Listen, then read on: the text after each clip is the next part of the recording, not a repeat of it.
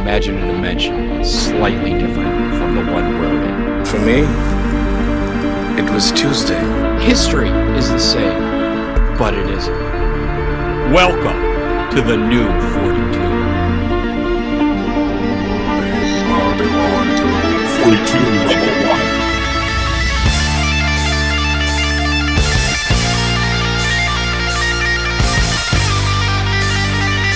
Hey everybody, this is Ken Masters, and you're listening to 42 Level 1. Yakuza!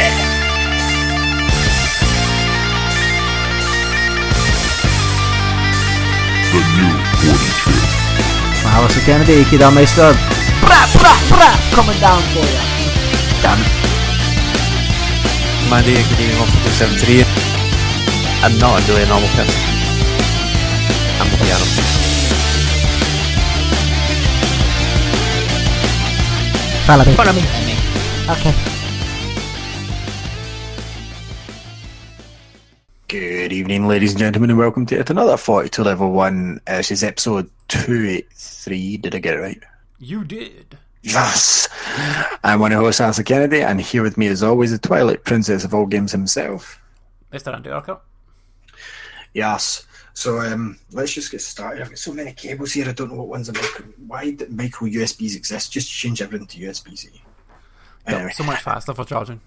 I, I bought a fast charger at work, right? Um, Samsung have got a kind of con going on though, so like the S8 and S8 Plus charger won't work with S9, and vice versa. Well, S9 will work with S8, but it's dearer. Whereas I got a third party one for a tenner, Andy, a Belkin one that works with iPhone, works with my S8, works with Tasha's S9. The only issue is, I thought these wireless pads were meant to be like fast charging, like bang it down before you're going out get a thing. No, no, no. They are slow as shit. And I googled it to see if mine was faulty. Three hours I got quoted on my phone for charging. Mm. Plugged it in USB C. One hour. I think it's the I think it's the, like third party ones aren't as aren't as good. Like the I think the first party ones are charged faster, but No, no, no, no. I tried No? the first party one at work, and it was still the Samsung official one was still three hours. It's just Okay. that's what it is. yeah, Yeah, I suppose ca- direct cable. It's a bit like wireless versus Ethernet. Do you know what I mean? It's the same Mm. Yeah. sort of deal. And USB C is designed to cha- charge fast as fuck. But yeah, no, like um, fast charger was a good idea. But then there's another con that they do, Andy. Mhm. There's another con. There's Um, basic. There's another con. Basically, what they do is, um, you can't charge it through any case, like eh, unless it's a Samsung official case. yep. So there's obviously some sort of technology or some sort of like thing they need to put on it so it will read it. But I've just got like a standard ten pound wallet case as I get for every phone, and it won't charge through it. So half the point of it is just to bang your phone down. But I'm not standing there taking my phone out of its case and setting it somewhere where it won't mm. fall. Do you know what I mean? No, and I'm not paying forty quid for a Samsung case that will charge through. So it's a nice idea, but um, I don't know why. Do you, I've know, do, you know what, you know what probably is right? It's probably the the case, the Samsung case is probably empty in the middle. There's probably none in it, and the other one's probably got like the just the same plastic because it's cheap and uh, and it's made so that it's just one body. But the Samsung one will be thinner at one point, so the charge. quicker. That's what Yeah, be. make, makes sense, but I'm not paying that price for a. The official cases like are always shitty looking, Hmm, yeah. Um, and I just like a standard black wallet case that I can chuck my driver's license and bank card in. Do you know what I mean? And maybe a note behind my phone. Uh, that's what I like, and also it protects the screen because it folds over. So, Hmm. but no, uh, we got Samsung S9 Plus in today at work, and I hadn't seen one. I'd only tested the S9s, and this thing's like took a severe price drop. It's like seven hundred odd quid, and I'm like, oh. But then also, obviously, to reflect that, the S8 Plus has taken a price drop, so I mm. could have traded it a couple of weeks ago, or like just waited a few more weeks and got an S9 Plus for like maybe a hundred more than this one. But hey, How, how, what I'm long ago did you, how long ago did you buy it now? 16 days ago today. Ah, fuck. oh well. Yeah, so I, I was trying to do that, and I was like, Yeah, ah, just just hang off. 16 days. But if I'd waited two weeks, I could have got that.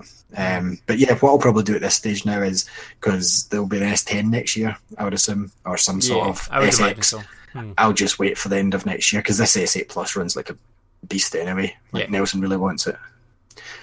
He's, he says he's going to wait for his upgrade now in August, and he's going to get the S9 Plus because he said Sony's kind of took a dip. Fraser's kind of the same. He was me today, like because he had a barbecue, and I said I can't be bothered. Like Nelson tried to get me to finish early, but we'd quite a busy Tuesday. We'd done two grand at work, and this makes no sense to our listeners. But like, um, basically, um, I forgot what we were doing. I thought this was pre-show. But yeah, anyway, I was going to go up to Fraser. I was like, I, no, I'm not. Oh, I can't. I can't go up to yours. Like finish work. I've got the show.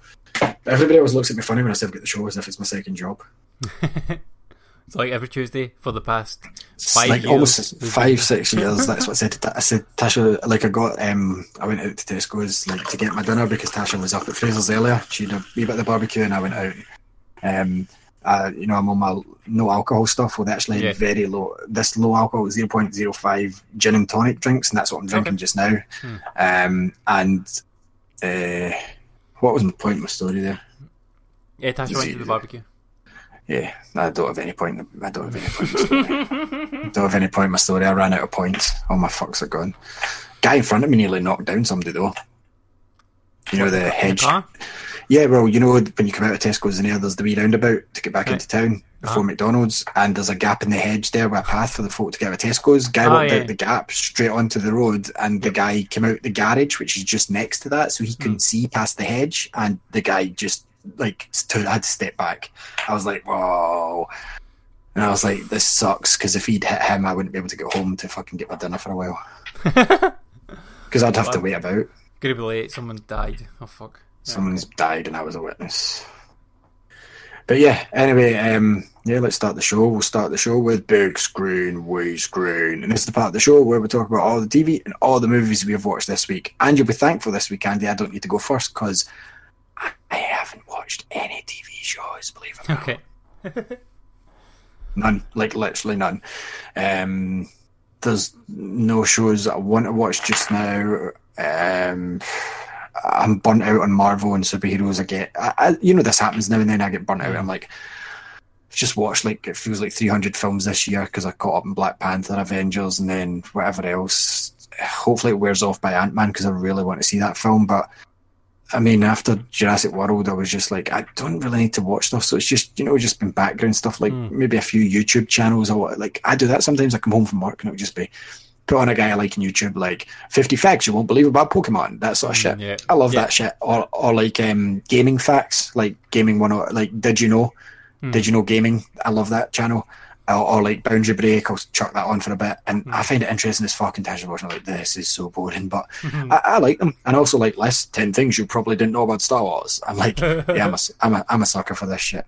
I don't care about your 15 Pantene Pro V adverts. Show me them all. See, like I, I, I get a lot of that stuff through like listening to the podcast because I listen to podcasts like Mm. all the time. Um, I've started. I, did- I didn't actually talk about this last week, and I meant to. I've started listening to uh, Tell 'em Steve Dave again.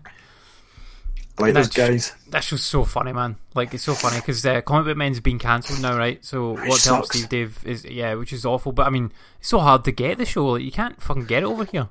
Like, No. impossible to get even a torrent. Like it's hard to get. Really, really difficult to get a torrent of it. Like.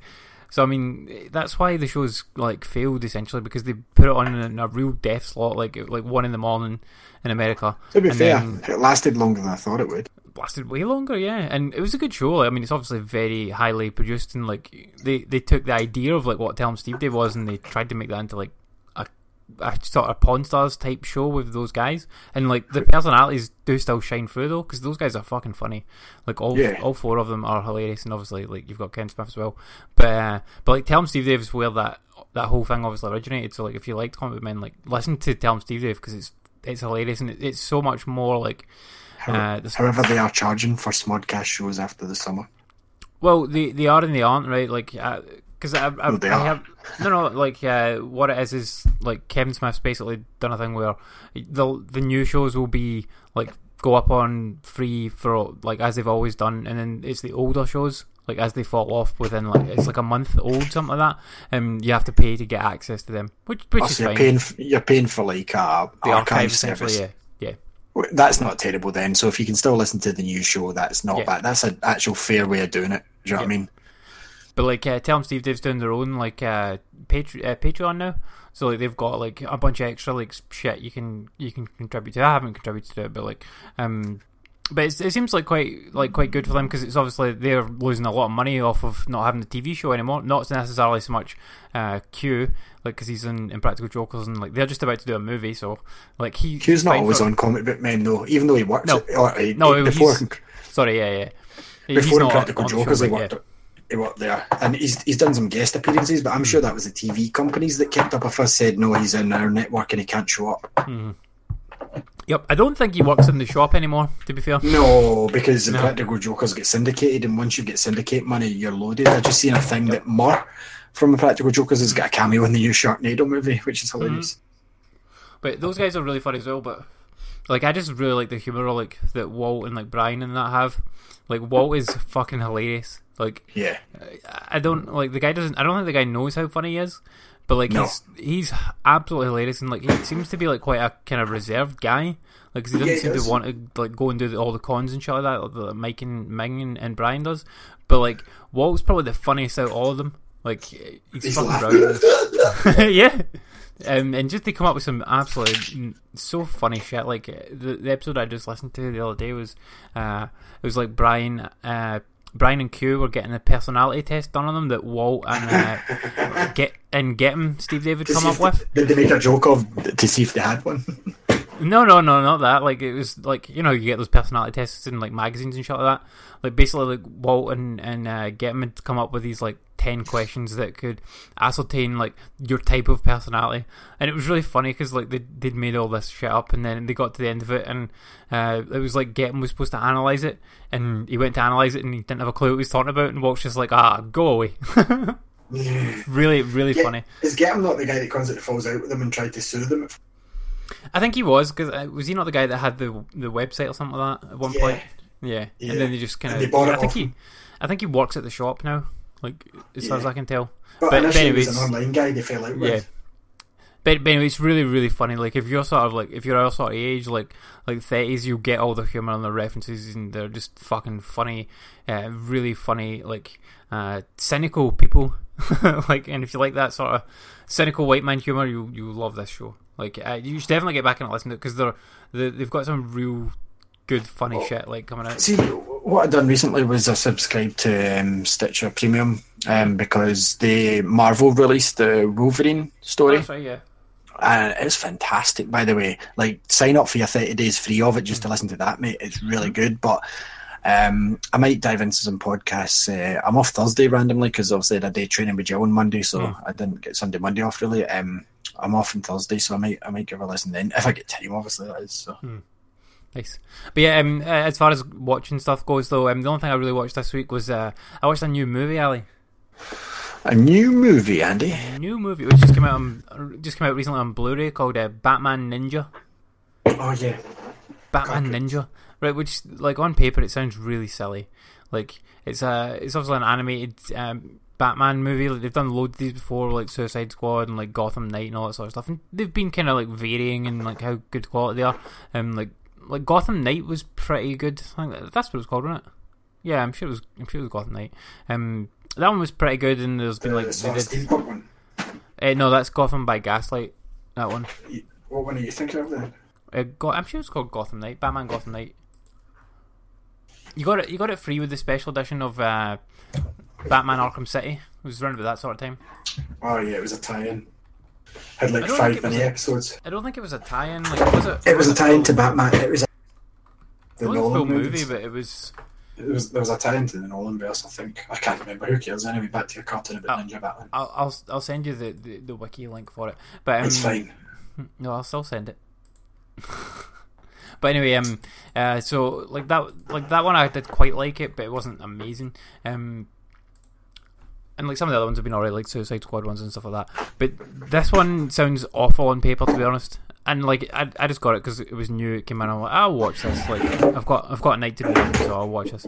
Um, I watch What's this that you speak of? What are these nights that you speak of? I know, and uh, I know it's like that's that's what happens when your child grows up and goes to bed at a, normal time. you can just you have a night. It's like, oh, what did I do? I'll watch this random Batman comic uh, cartoon. Um, but yeah, so watch this. Um, intending to sit and play the Switch while I was watching it, but Told you I was after right. after maybe about five minutes, went oh. This is kind of interesting. I'll, I'll just watch it, and then I just watched the whole movie. Right, so like it kind of starts off with uh, Okay, you were right. Okay. Um, so it kind of starts off with like Batman fighting against uh, Gil- uh, Gorilla Grodd, and Gorilla Grodd's basically like made this like time machine thing, and he's got all the villains course he has. together, and the time machine goes off, and it sends Batman as well as all the villains back into the uh, feudal Japan era. Because why wouldn't it?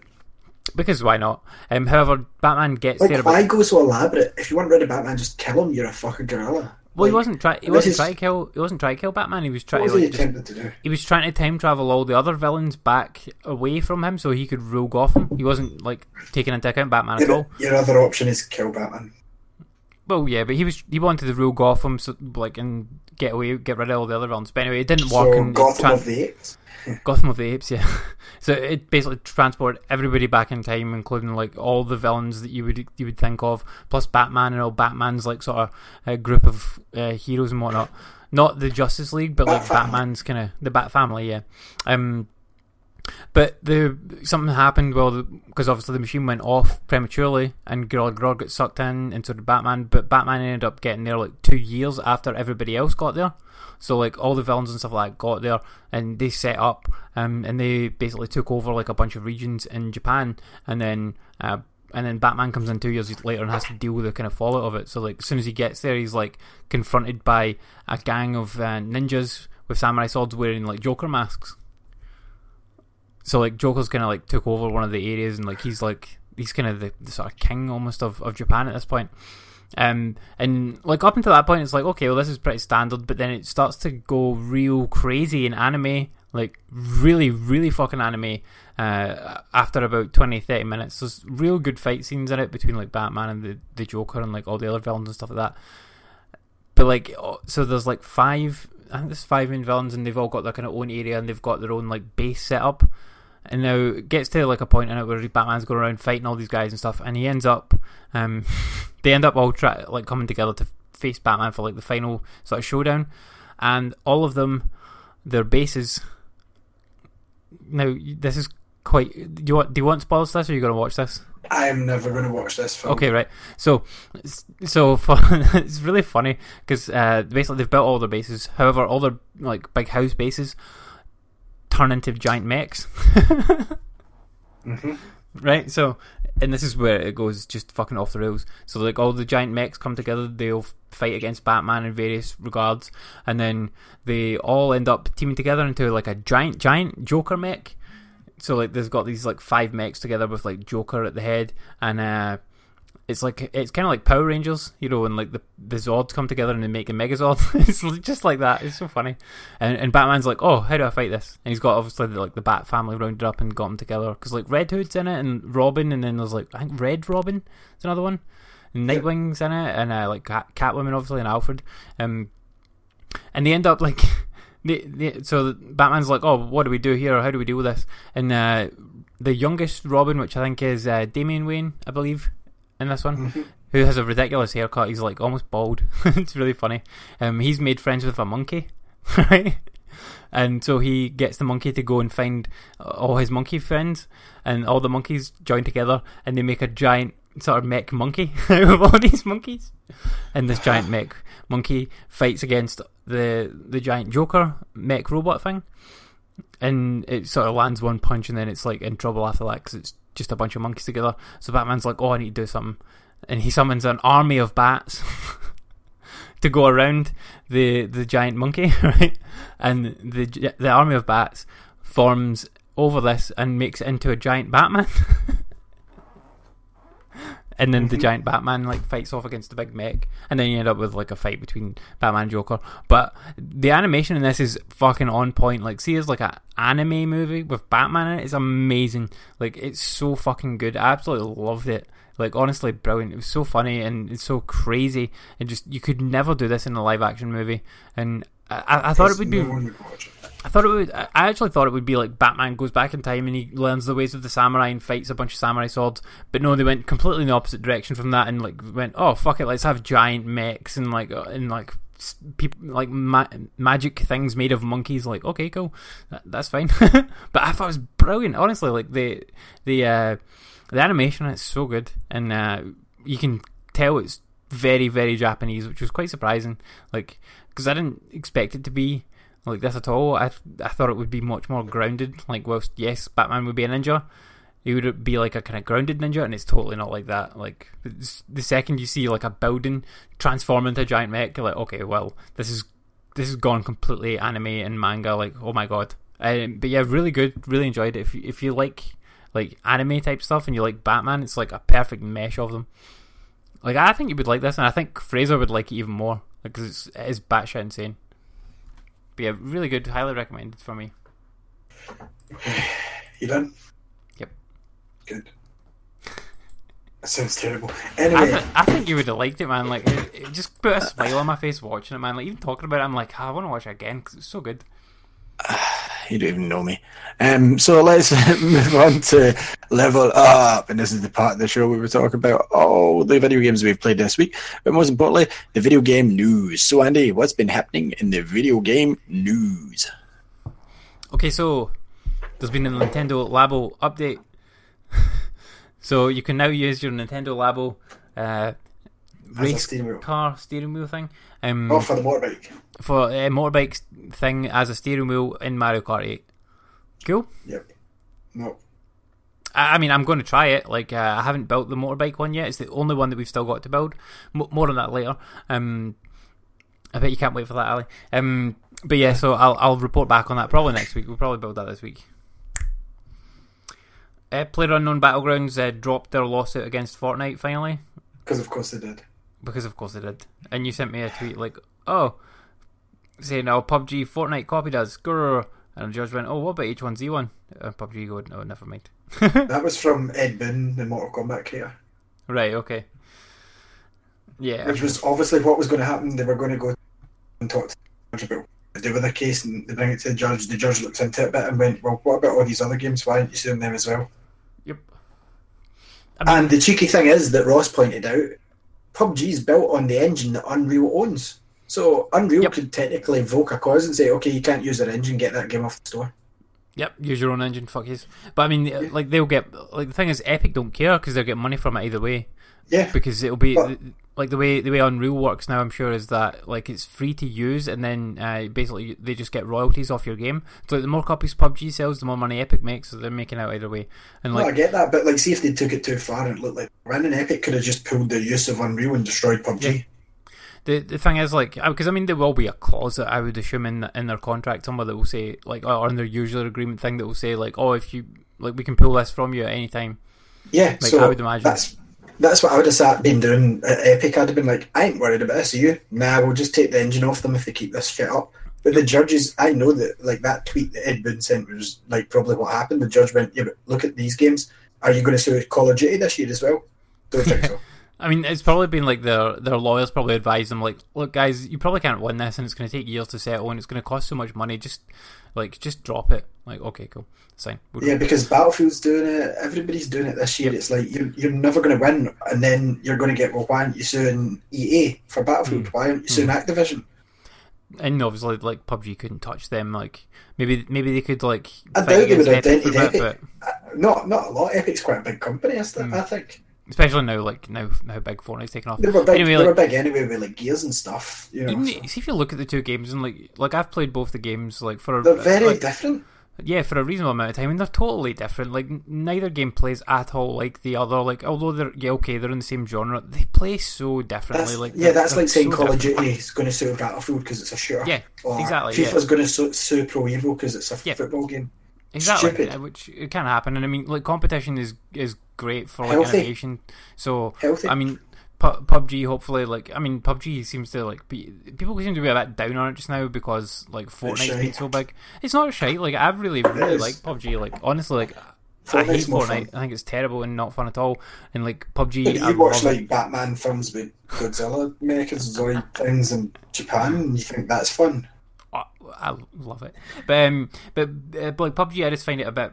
It's a bit You're also an uber and- Ant Man comic book nerd, video game nerd that likes football, so you're a complete anomaly. So Well, that's that's true. Yeah. you look at you and you do not think that guy likes football. no, no. So yeah, I mean, I only like football to like a certain extent. Like you support Kilmarnock. No wonder you don't hard. like it to an extent. it's it's hard to like football when when you work every Saturday. It's very See, I. I like I like soccer. Hmm. I've watched a game this week. I've watched a game of normal football as well, but Yeah. Um, but yeah, so yeah, that's been thrown out. Um, WWE 2K19 is uh, looks like it's skipping the Switch this year. which is a good idea. I would take a look back at the drawing board and either give it its own engine or do what FIFA done and put it on a legacy engine that will work.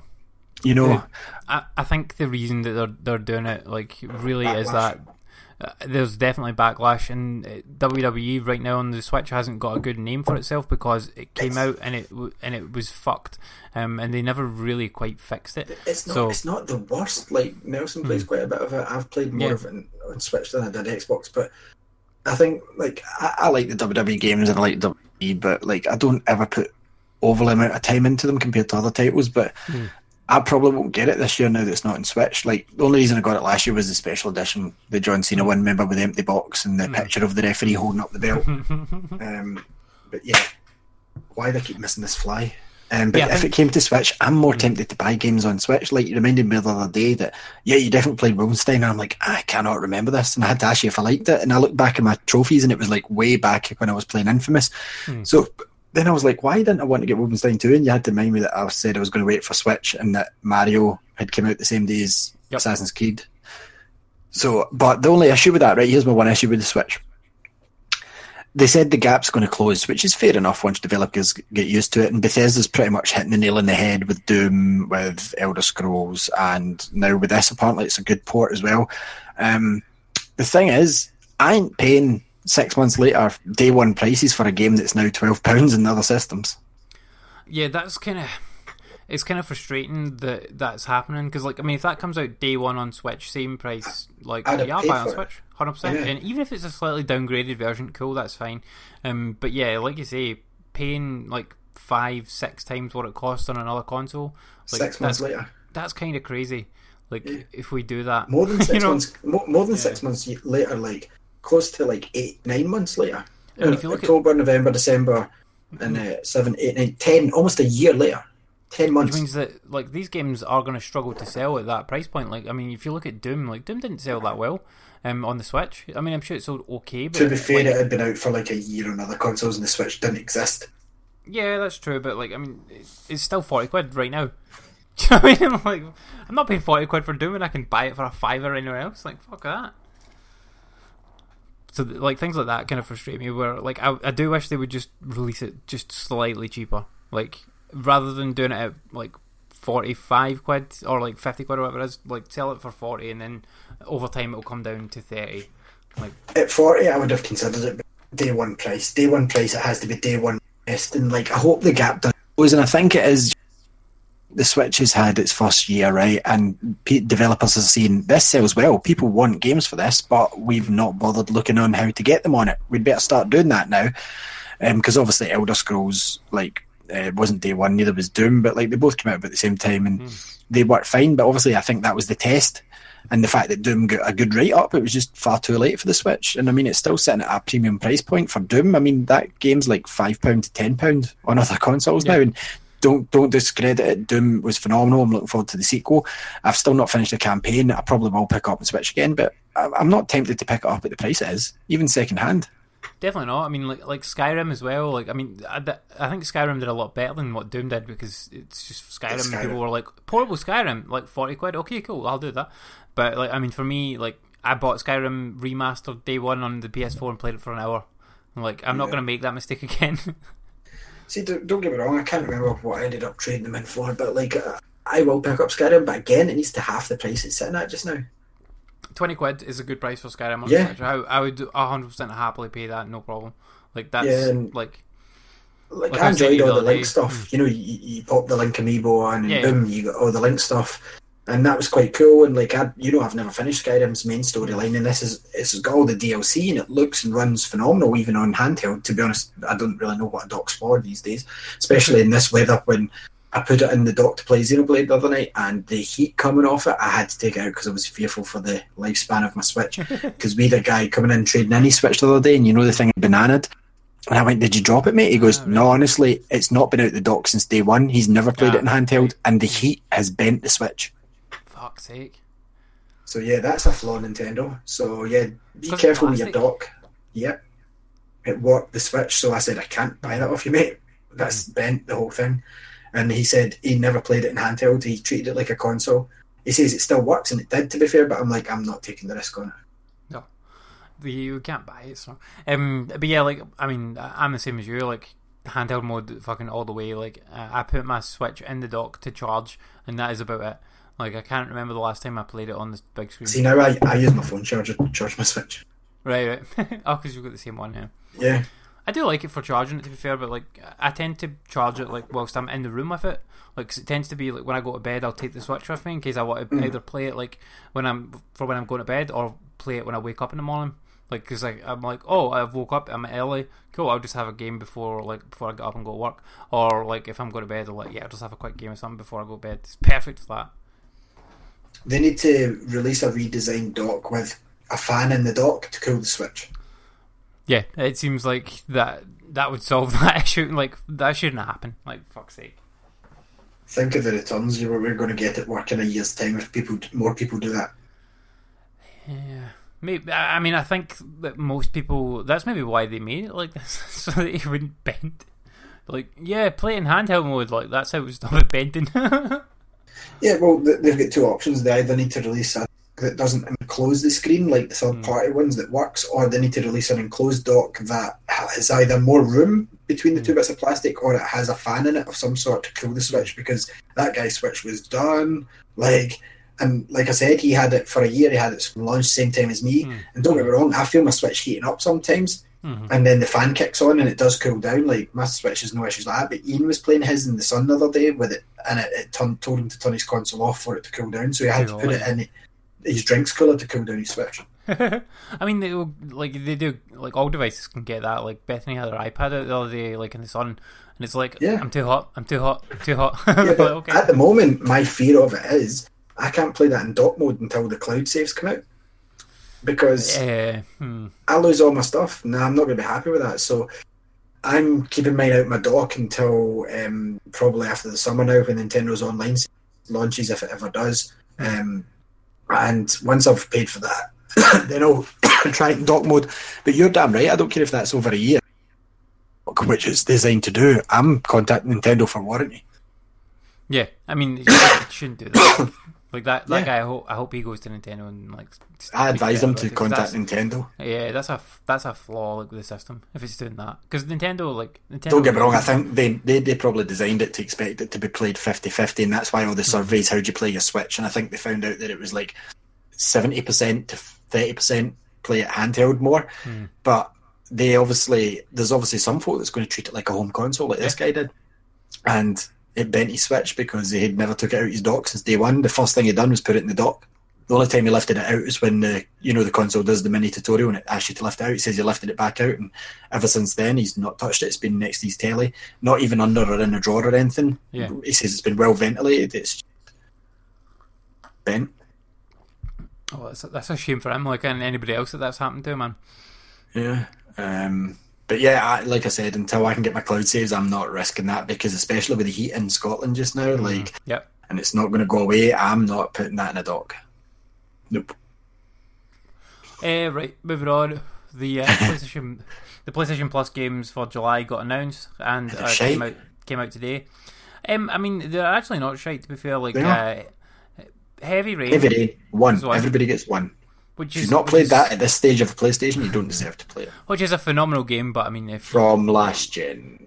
from last gen, and like you can get it for like two pound these days on PS. Yeah, basic. Yeah. and and it's about it's on sale regularly for about a tenner or less on uh, on PS4. So like you you should have probably already you should have probably already picked this game up. Like 'cause I've got it digital anyway. So If you were going to play it, you've played it by now. yeah. And the other game on uh, PS4 is a game called Absolver, Looks terrible.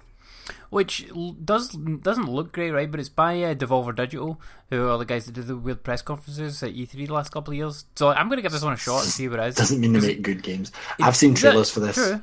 It did get good reviews though, like pretty decent reviews. It's a um, MMO fighter. It's like something like that, some weirdness. I don't think it's an MMO, like, but it's it's like some kind of weird multiplayer fighter thing. Um, but yeah, I'll give it a shot and we'll, we'll see how it goes. And then on PS3, you're getting Rayman, some sort of Rayman game and What- what's a PS3? Exorcism, Are you from the past? And uh, Vita owners who are even further in the past are getting uh, Space I thought they were Overlords, stopping that. which is also uh, it's at the end of the year basically that they're stopping it. Um, Hmm. they basically see because see because uh, PlayStation Plus is sold in yearly packs. Oh, they had to give everybody yeah. that had bought it from their announcement. They had to Yep. give them a year's notice. Yep, essentially, if you're making any changes to the servers, you have to give them at least a year's notice in case they've bought a year, like For the PS3 they only, yeah. like that, yeah. So you need to give them a, a year's notice, which is which is nice of them. But I mean, the shite you're getting on the PS3 now is like the Dregs. absolute dregs of the PS3. They've already given you all the good games. So apart from like The Last of Us, which will probably be the last game they'll give you the play. That well, we've good. given you everything else. Just have The Last of Us on PS3. Go go for it. That would be a good Um, move for them. Yeah, man. I mean, like, I think they will do that because it might be around about the time that Last of Us Two is coming out. So yeah, that would be cool. Yeah, and then they should give away Last of Us remastered as well, and plus so it should just be both of them. yeah. Um, and then uh, on the plus anymore. yeah, so on, the Vita, Space Overlords, which is cross buy with PS4 as well, and you're also getting Zero Escape Zero Time Dilemma, which is a great game. Um, It's a not, book.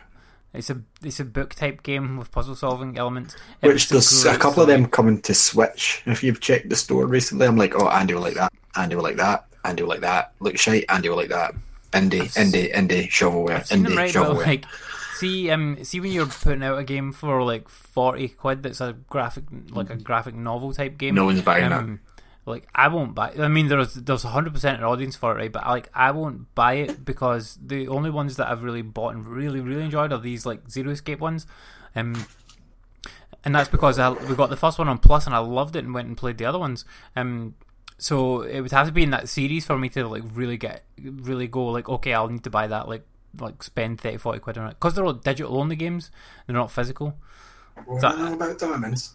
I'm, I'm very reluctant to buy a game like that, phys- uh, digital, like near near launch at full price because, uh, yeah, and and Nintendo's got a bad habit of uh, putting out a game and then like three, four, five, six months later putting out a physical copy, which pisses me off because it means like if I do buy the game digital, then I need to go also buy it physical for my collection.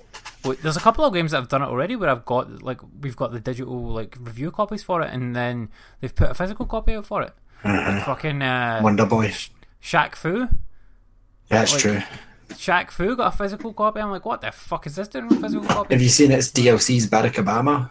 And you get to fight Kanye West. Barack Fu. You not seen the trailer? No, oh my god, it's such a terrible game that like, ugh. Yeah, and it's called Really um, Dirty Barry is the DLC's name. dirty Barry, Jesus. And it's Barack Obama. I don't need to get that. um, yeah, so um, obviously, uh, Call of Duty Black Ops Three is still on PlayStation Plus until 11th of July. They got announced at E3. So that was the Plus games. There's a few new uh, games coming to uh, Game Pass in July. Microsoft announced, which um, Game Pass is kind of like you said this as well. Game Pass is kind of becoming the games with gold because you've seen the games with gold taper off massively since they've started adding good games to Game Pass. Yeah, I agree So- with that. The the new ones that they announced coming are uh, obviously we've got Fallout 4, Division, Elder Scrolls Online. Um, those are already out now. You can download them now on Game Pass. Um, and the new ones that they announced coming in July are Warhammer, Vermintide 2, Dirt 4, and Zombie Army Trilogy. I mean, Dirt 4 is still like a relatively expensive game. That only came out like last year, and Warhammer Vermintide 2 is pretty new as well, if not like new to, newish to console. I'll try Vermintide 2, definitely. I mean, the racing games on on the Xbox. Like I'm just kind of dabbling in them until Forza 4 comes out. There's no really point in any racing game. I even told a guy that to PS4 for his birthday. I said, trade it in if you love your races because PlayStation's not a racing console.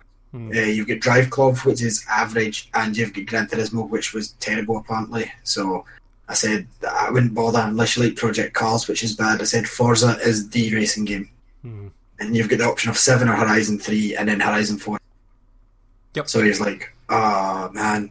So I don't know if he's way back to Argos with it right now. Well, yeah, after I spoke to him, but that, that was my advice to him. If you're bu- if you bought that console for racers, you've bought the wrong console, hundred percent. Yep.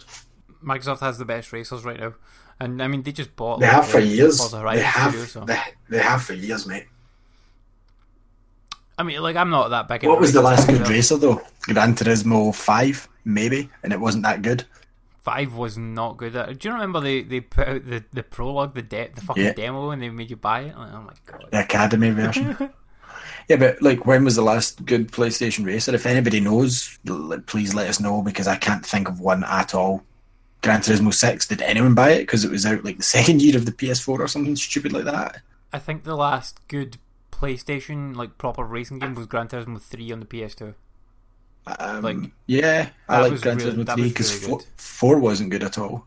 No, four was just yeah, and and I didn't like five because they did that bullshit with a with a prologue, and it And no one played forever 6. to come out, and then six was out after PS4, and then Sport is A half-assed attempt. Yeah, it's a half-assed attempt. It's not Gran Turismo Seven. Like they'll do Gran Turismo Seven at some point, and hopefully it'll be Yeah, on PS5 now, I reckon. probably day one, day one PS5. No, no, But, um, yeah.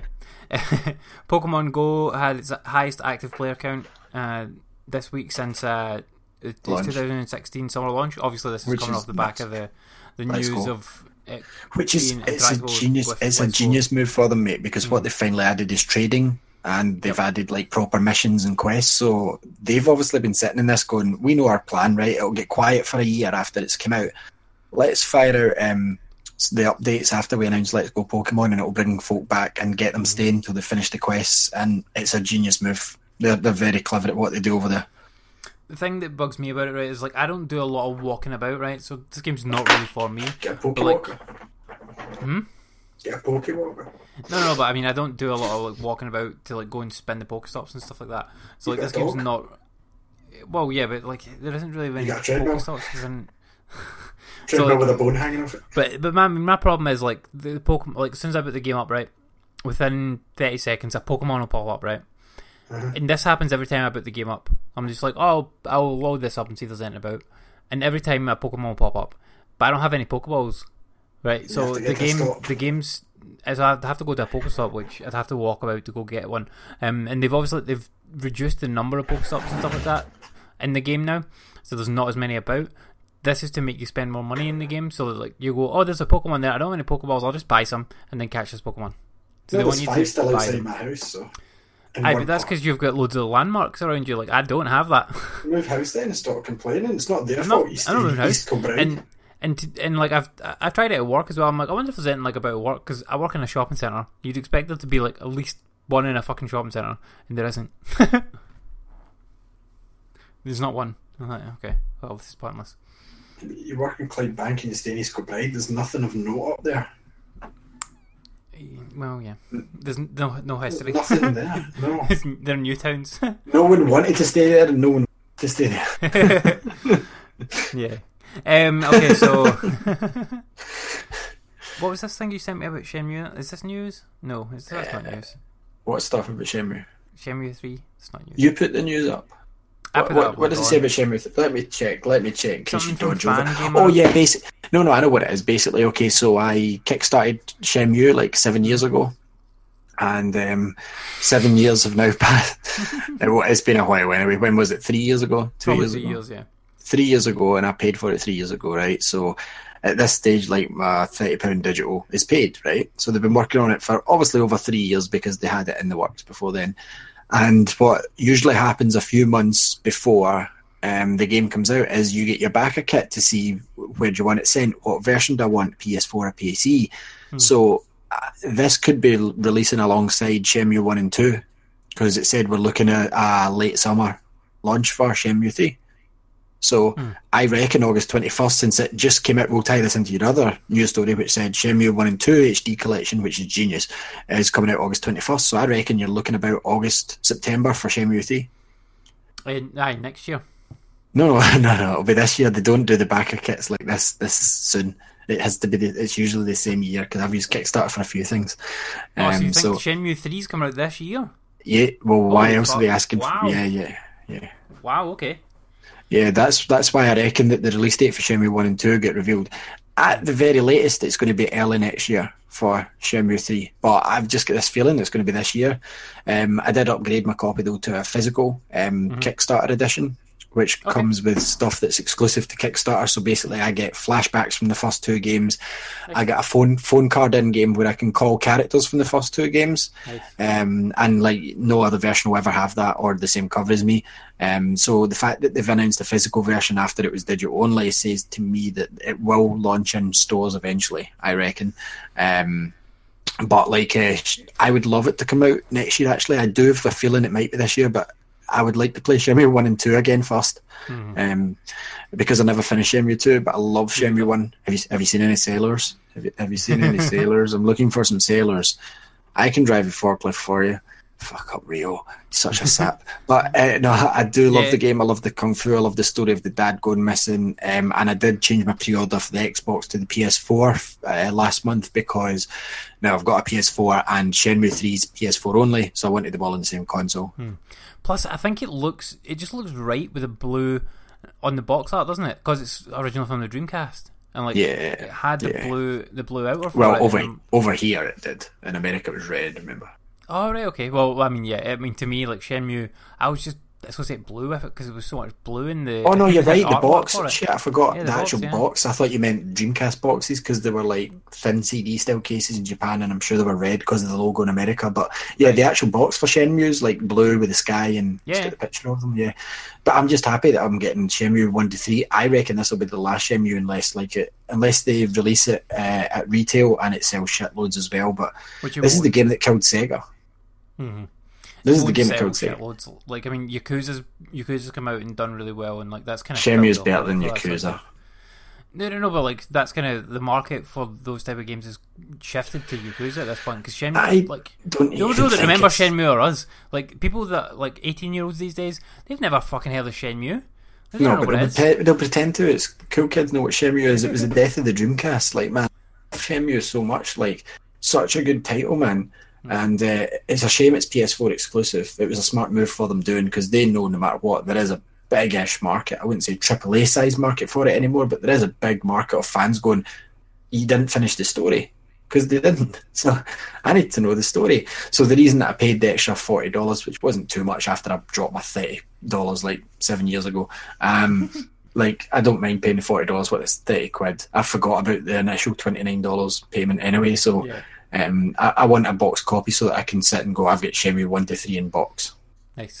The um, I'm like I'm I'm looking forward to it. Like I'm really looking forward to like playing the the two HD games again. Though I Do- didn't think they were coming out this soon, but Do you think Shenmue three will come to digital at least day one with Kickstarter, or do you think Kickstarter will get it at least a few weeks beforehand? Kickstarter's Kickstarter's a funny one, isn't it? Like because Yeah, you always read sometimes these it's horror stories about like people like getting their physical copies like months after the digital copies been out for retail, which is Yeah. frustrating if that happens to you. Like um, that did worry me, but it'll give me extra time with Shenmue one and two. Yeah, but like I, I'm gonna definitely, I'm gonna play through Shenmue one and two like when they come out. I've, I've ordered, I ordered it as, as soon as I seen that link there. I'm like, oh, I need, I need to get this because like it's like thirty quid for the two games. That's great because I mean you pay more than that for the two games on Dreamcast, and these are upscaled versions that you don't need to have a Dreamcast to play. So Yeah, I put uh, also with the tier that I got, Lex's name goes on the Shenmue credit thing, so nice. that's three games the kid's been in already. More than dad. You're gonna have to complete it and get to show her like, look at this. She's- She would have Like- been in Yooka-Laylee, like- but she wasn't. She'll be like, Dad, I don't care. No, but she's actually going to be a character in. Remember, we talked to the guys from Yeah, Bitmap yeah. Bureau. She's actually going to be a hostage in that. So I've got to rescue my daughter. So um, there's that. There's Xeno Xenoverse. Uh, what's the other one? Is uh, Tanglewood for the Mega Drive. Yeah, I'm looking forward to them there at the end of this year as well. Um, the updates for them have been thick and fast. And Shenmue three, like this is what I mean. Tanglewood's out in October, but I've not got my like um, backer survey yet. However, because Matt, you know the guy that uh, Tanglewood's been on BBC and everything, big Hmm. interviews, he apologised for not being able to come on because, like, this is one of the things I keep on top of this stuff. Where a lot of the bigger companies wait till they get emailed about it. Hmm. I was one of the first to contact him with interest as a press guy, so he remembers that. And just because he didn't have time, because obviously he's got to go to the BBC over us, so obviously he's got to go to IGN over us. Hmm. He's put me on the press kit list for Nice one. Tanglewood, so that that's kind of awesome. Even though I've already backed the game, and he says that he would love to if things die down for him, because even though Z- Z- Xeno um, Xenoverse is coming as well, and it looks cool too, Yep. it's um it's not as highly publicised because Tanglewood looks like a fucking old school Disney Mega Drive game, whereas Xenoverse looks more like um Alien. I think the thing is with with him as well. Like he's making that game on his own. Like there's only him. He's doing Matt it. is yeah, and he's and he's Yeah. doing it the way that we'd have back then. So he's he Yep. developed it on like a Mega Drive dev kit with Windows like three or whatever it is. it's fucking mental. Yeah, Crazy even guy. the Xenoverse guy. I remember he was like saying, yeah, Yeah. He's, he's crazy. But I mean, it, the game looks really cool. So like, hopefully Hmm. it, it pans out, and like, I hope he does well out of it. Like, because like retro throwback shit like that is always good. Um, I hope Hmm. he does it. Like, I hope he manages to get the game out digital on other systems as well. Like, uh, What, on Tanglewood PS4, or- Switch and stuff like. Yeah. No, I know Xenoverse is coming to Switch and stuff too, Yeah, but I don't I don't know about Tanglewood. Like it would depend. On, I know that he met his goal, so it's going to Dreamcast as well. So that's a positive. That if he can burn it to a disc that way, then it doesn't have to be written directly to a cartridge.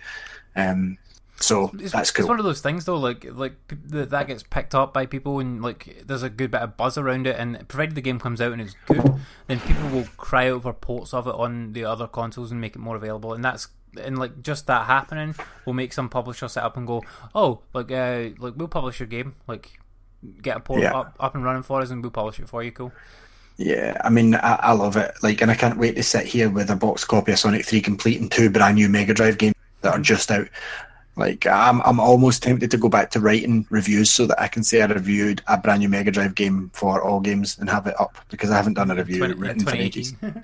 Yeah, that's that's what I want to do. 2018, make history. Um, right, so other news, uh, the Xbox Gold games got announced as well and came out, like the first lot came out yesterday. Um, you're getting on Xbox One Assault Android Cactus and then Death Squared later in the month, and then on 360 you're getting a Virtua Fighter 5 Final Showdown. God, and then, Switch Fighter sucks.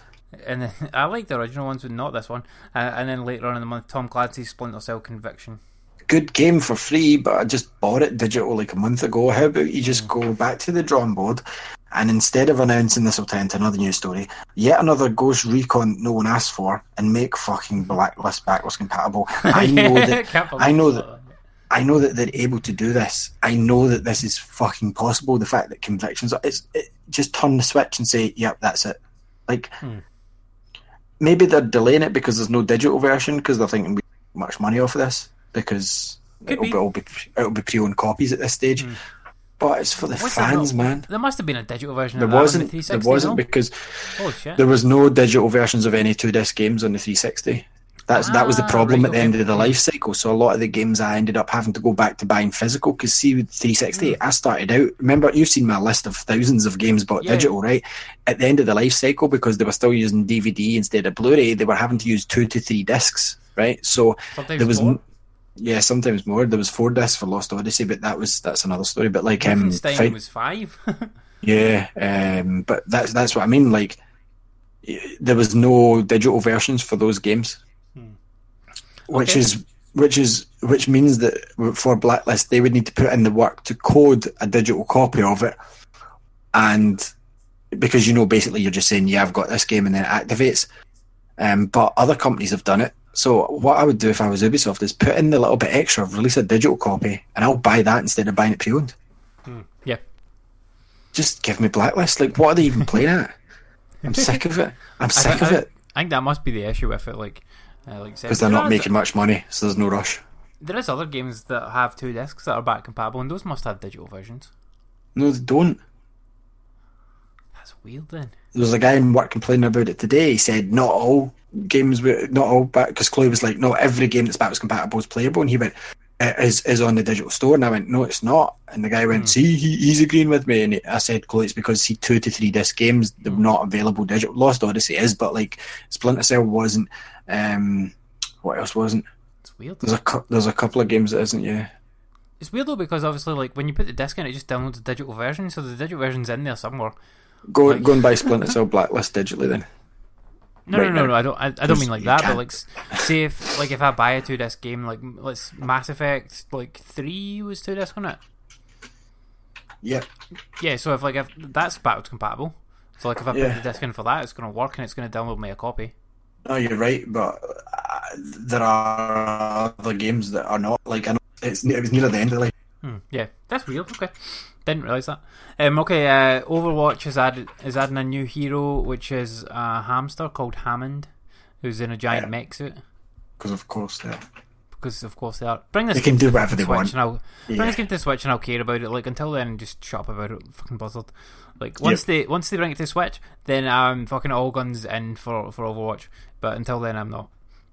Yeah. Uh, right. So apparently, Google is planning to make a video game platform uh, to take on Xbox and PlayStation. Thoughts? Can they do it? I've already discussed this with you. They probably won't do it, but there is a way of doing it. So do you think if they do it right, do you think it's going to be digital only? Yeah, I would imagine so at this stage. I wouldn't think it would make sense putting a display in it for the cost Yep. as well to cut down on the cost on the console. To- totally Plus, agree. It's Google and they're aware of the future. They can see the way trends are going. So somebody at Google, if I'm sitting saying it, then they said it three years ago that everything's going to go digital eventually. hmm Now, um, do you think that they could do this as streaming tech, or do you think it would be like a, a box? Both. I think it'll be both. both. You can pay for the service or you can buy the games digital. I'm not, I'm not sure how they, how they do it, like because it's kind of one of those ones where like in order for you to make a box that can run, let's say Call of Duty, let's just say Call of Duty as an example, right? Because it's one of the biggest games. If you can make a box that can run that, that is like a hundred quid. Uh-huh. like you're onto a massive winner. Like you take away like uh, you take away all the CD drive and all the space that's needed for that, and all the fans and all that shit, and you just have like a graphics card, a hard drive, a processor. You make it in a small box, like maybe like just a wee bit bigger than like Apple TV, maybe Steam Link sort of size. You could do it in that. Stick a controller with it, a good controller. Um, sell it for hundred quid. it has to it has to be better than my pro controller. digital only, boom, like you're onto a fucking absolute winner. Because if you make it digital only, and this is where I think they can, they could, they could clean up if they do this. Um, make it digital only. Brand new games are thirty quid because you've you don't have to worry about it's their own platform. You don't have to worry about any of the, uh, any of the shit to do with like physical pressing, like pumping the games out, distribution, anything like that. Uh, they could they could make a shitload of money off doing that. I don't know if they would do that, but because if they make another like Google Playbox it plays any of the games that are available on the Android Play Store. Like this shit. Nobody cares. No one's about that. buying that. You can do it off a Chromecast. I can do it off a Chromecast or like off an Apple I can TV do it already. You, no, you don't need a Chromecast now, Andy. Your telly has got a Chromecast built in it. Yeah, exactly. If you go in your menu, it says Chromecast. Yeah, you don't need it. So like, in order for them to break into this space, they need to make it digital only, and it has to, it has to be their own like ecosystem, or or they could partner with Steam. Very unlikely for them to do that, but like if They they, could partner it with Steam in some way, then They won't. They'd be onto one with that, but yeah, like like you say, I don't, I don't, I don't think they would. Uh, they would. I think able to there do is that. space, but it has to be done right. I mean, what happened to Atari's console? It was meant to be coming out soon. Did it go bust? Like, remember? Uh, no, no, it's still coming. Uh, nobody still. I mean, they announced it. They So sold basically, it. Basically, it's going to be a PS4 six years late, just as the PS5 comes. I don't even think it's PS4 quality to be honest. Like, uh, they they haven't announced like what games it's gonna be able to run a- apart from the Atari games that like you're gonna get on the box. So hmm, I'm not I'm not sure about that one. Like I, I'm not holding my holding my breath for that one, especially because it's it's like a, the price of a PS4 right now, and you're not gonna be able to play those type of games on it. So we'll see. I'm not holding my breath for that. Um, right, so the next thing is where are we? Here we go. Um, Microsoft might be bringing some mod support to Xbox. Makes sense. Like they've got someone in there already. Like uh, you've got a bunch of them in, in Bethesda games. So that was kind of say the dry the dry run for it, and it seems to have done all right for them. So they might as well do it for other games if there's mods available. Put them on. Obviously, you use a mod, you disable your achievements.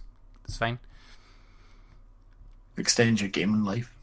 Yeah, exactly. And I mean, there's been some real good mods over the years for games, and like your problem with mods, though, like if you look at the mods on Steam, the first thing everybody mods is they put Mario in your game. Every game, it's like Mario mod, Sonic mod. like doesn't matter what game it is, it's fucking there. So like the problem with that's Thomas the copyright. Tank Mode.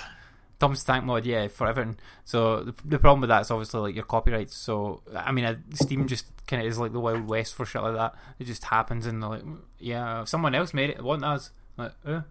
Like people could try and copyright strike it. I suppose they tend not to bother on Steam because who cares? But on Xbox, I think they would care. Like imagine somebody like making say like Ori and the Blind Forest into a Mario game. Like, do you know I mean? Like Nintendo's gonna go, wait a fucking minute here. Someone made a better 2D Mario game than we've ever made.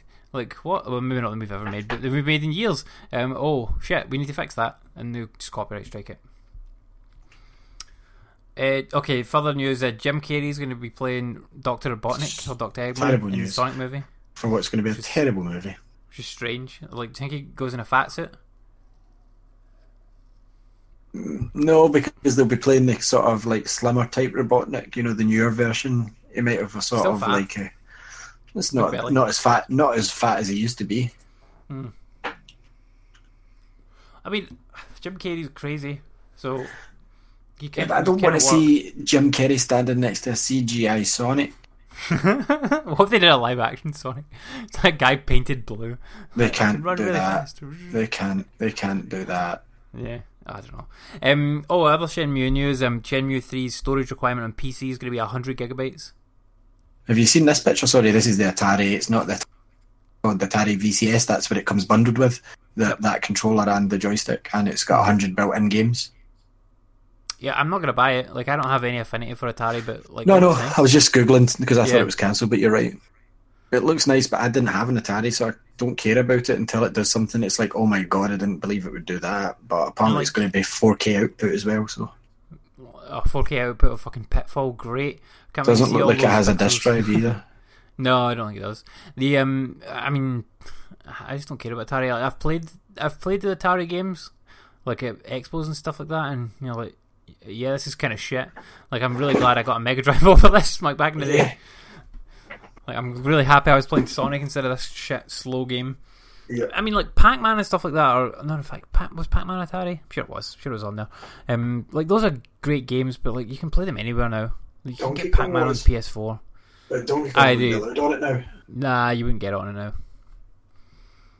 Um. Anyway, so yeah, Shenmue 3's 100 gigabytes, which seems a bit crazy for like a game. No, but it doesn't when you think on it. If it's and it's a big world like the old ones. I mean, the old games took two GD ROMs each. Do you know what I mean? That was big for its time. So if it is a big game, then that makes sense. That's what I mean. And if they've tried to put in motion capture for the mouse, like they were saying, they've got full orchestra music, they've got the dialogue. If it does look as good as it should and it impresses everybody, then that 100 gigabytes not unheard of. I've got games that are more than 100 gigabytes. Yeah, Quantum Break. Well, yeah, that's different though. That's like 200 gig or something, but that's because it's a TV series as well. Yep. Well, Um, okay. um, Gears, Gears 4 is 115 gig or something. Hmm. Before DLC. Yeah. Um, Amazon Italy's been leaking some more games that are unannounced Yeah. at this point. Uh, looks like Bloodborne 2, Sunset Overdrive 2, and I can't remember the ones.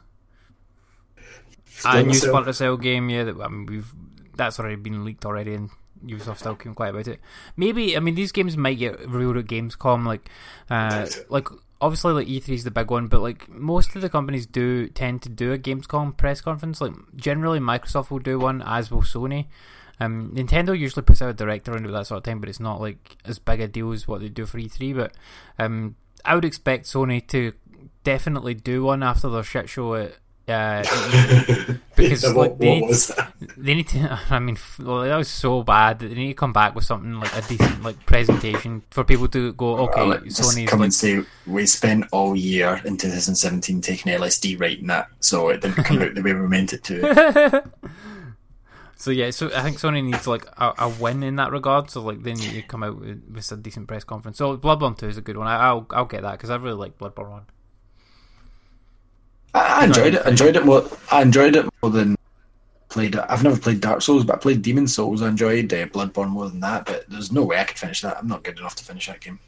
No, I mean I put fifty hours into Bloodborne and like I didn't get close to finishing it, but I enjoyed my time with it and like I, I really liked Cool world. Like, like, it was a really cool world. I really like playing it at launch when nobody knew like what to do or where to go or anything like that, and like having to get help from people and like discussing Did things. D-Sonic's like, oh, not help you there. through it by watching your gameplay while playing Destiny at the same time? There, there was a bit of that, yeah. That's insane that that guy could do it. Walk you through Bloodborne while doing raids in Destiny. Yeah. um. I so uh, other news. Uh, Germany's uh, game rating logo has had a bit of an issue with the Super Smash Bros. Ultimate box art because they've had to redesign it slightly and remove Yoshi from it in order to fit the fucking game rating logo on it because it's so big. which is a bit of a shame. And they've also made like Pikachu's tail go up Link's arse, basically. So, okay, Germans are weird. Yeah. Uh, the uh, the Darius games are coming to the Switch next year, early next year. Uh, this Oh, yeah. weird though because the, uh, they're basically shmups, like shoot 'em up games, uh, and they're they're supposed to be amazing. Um, I've never played in them because the older retro version versions you can buy on the like Saturn and shit like that and Dreamcast and stuff are Mm-hmm. really really expensive. Like they're really difficult to get hold of. Um, but apparently they're fucking brilliant. So like I mean this is this is a good one. Like, it's coming in like two packages though. One of them's like the regular version and one's like a deluxe version that includes like extra games in it essentially. So it's like I think it's hundred quid for the or hundred euros for the uh, for the full package, which is a lot for like these games. However, when you look at like one of these games, there's a couple of them that will cost you like upwards of seven eight hundred quid. Like it's not so bad. Like that's how rare they are. Like they are, they cost an absolute fortune. Um, UK sales chart for last week came out and kind of an interesting one. So uh, number ten, Far Cry Five. Number nine, Fallout Four. Number eight, Grand Theft Auto Five. Number seven, Star Wars Battlefront Two. Six is Mario Kart Eight Deluxe. Five, God of War. Four, Mario Tennis Aces, which is dropped down from number one last week. Three, FIFA 18. Uh, number two is The Crew 2, which just came out this week, um, and it looks shite. Uh, and then number one, Crash Bandicoot N. Sane Trilogy, back in number one in its second launch window because it came out on the other platforms this week, um, on the Switch and the Xbox One. And I think it came out on PC as well. Yeah, PC as well. But that, that's good for Crash. Like I like I didn't think it would get back up here, but I think this is the Switch version carrying it. To be honest, I can't I can't see many people buying that on Xbox. Like realistically, like I think anybody anybody that wanted it on like one of those consoles probably bought it when it came out on PS4. But that's the Switch getting its getting the crash bump. Uh, GTA Online is uh, full of fake GTA Six announcements right now. Like they, they, this is only on the last gen platforms though, but they, basically there's all these messages popping up for folks saying, "Oh, pre-order Grand Theft Auto Six now, coming out in 2019." It's fucking not. there's no way. Absolutely no chance it's coming out then. But this is going to fuel like internet speculation about it coming out, and it's it's not true. And Rockstar came out and issued a statement saying that yeah, this is hackers doing this and not us. Because they're obviously like, oh shit, people are announcing this. Like, let's get on top of this and no no this is not happening. Because they want you to focus on Red Dead and not think about the next GTA um, Nintendo's making some new Smash Bros. Ultimate Amiibos. Cool. It's highly expected they'll do probably an entirely new wave of most of the fighters which don't already have an Amiibo. It makes sense. They'll probably reissue any of the ones that uh, that are already out as well.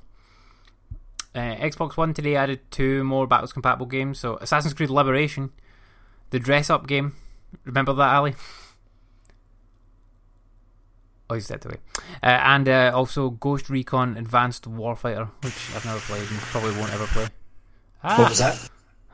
The backwards compatible games, um, Ghost Recon Advanced Liberation. Warfighter, and Assassin's Creed Liberation HD. You know, I enjoyed that game on Vita um, launch night because if I remember, me and you went and got it, and Mm-hmm.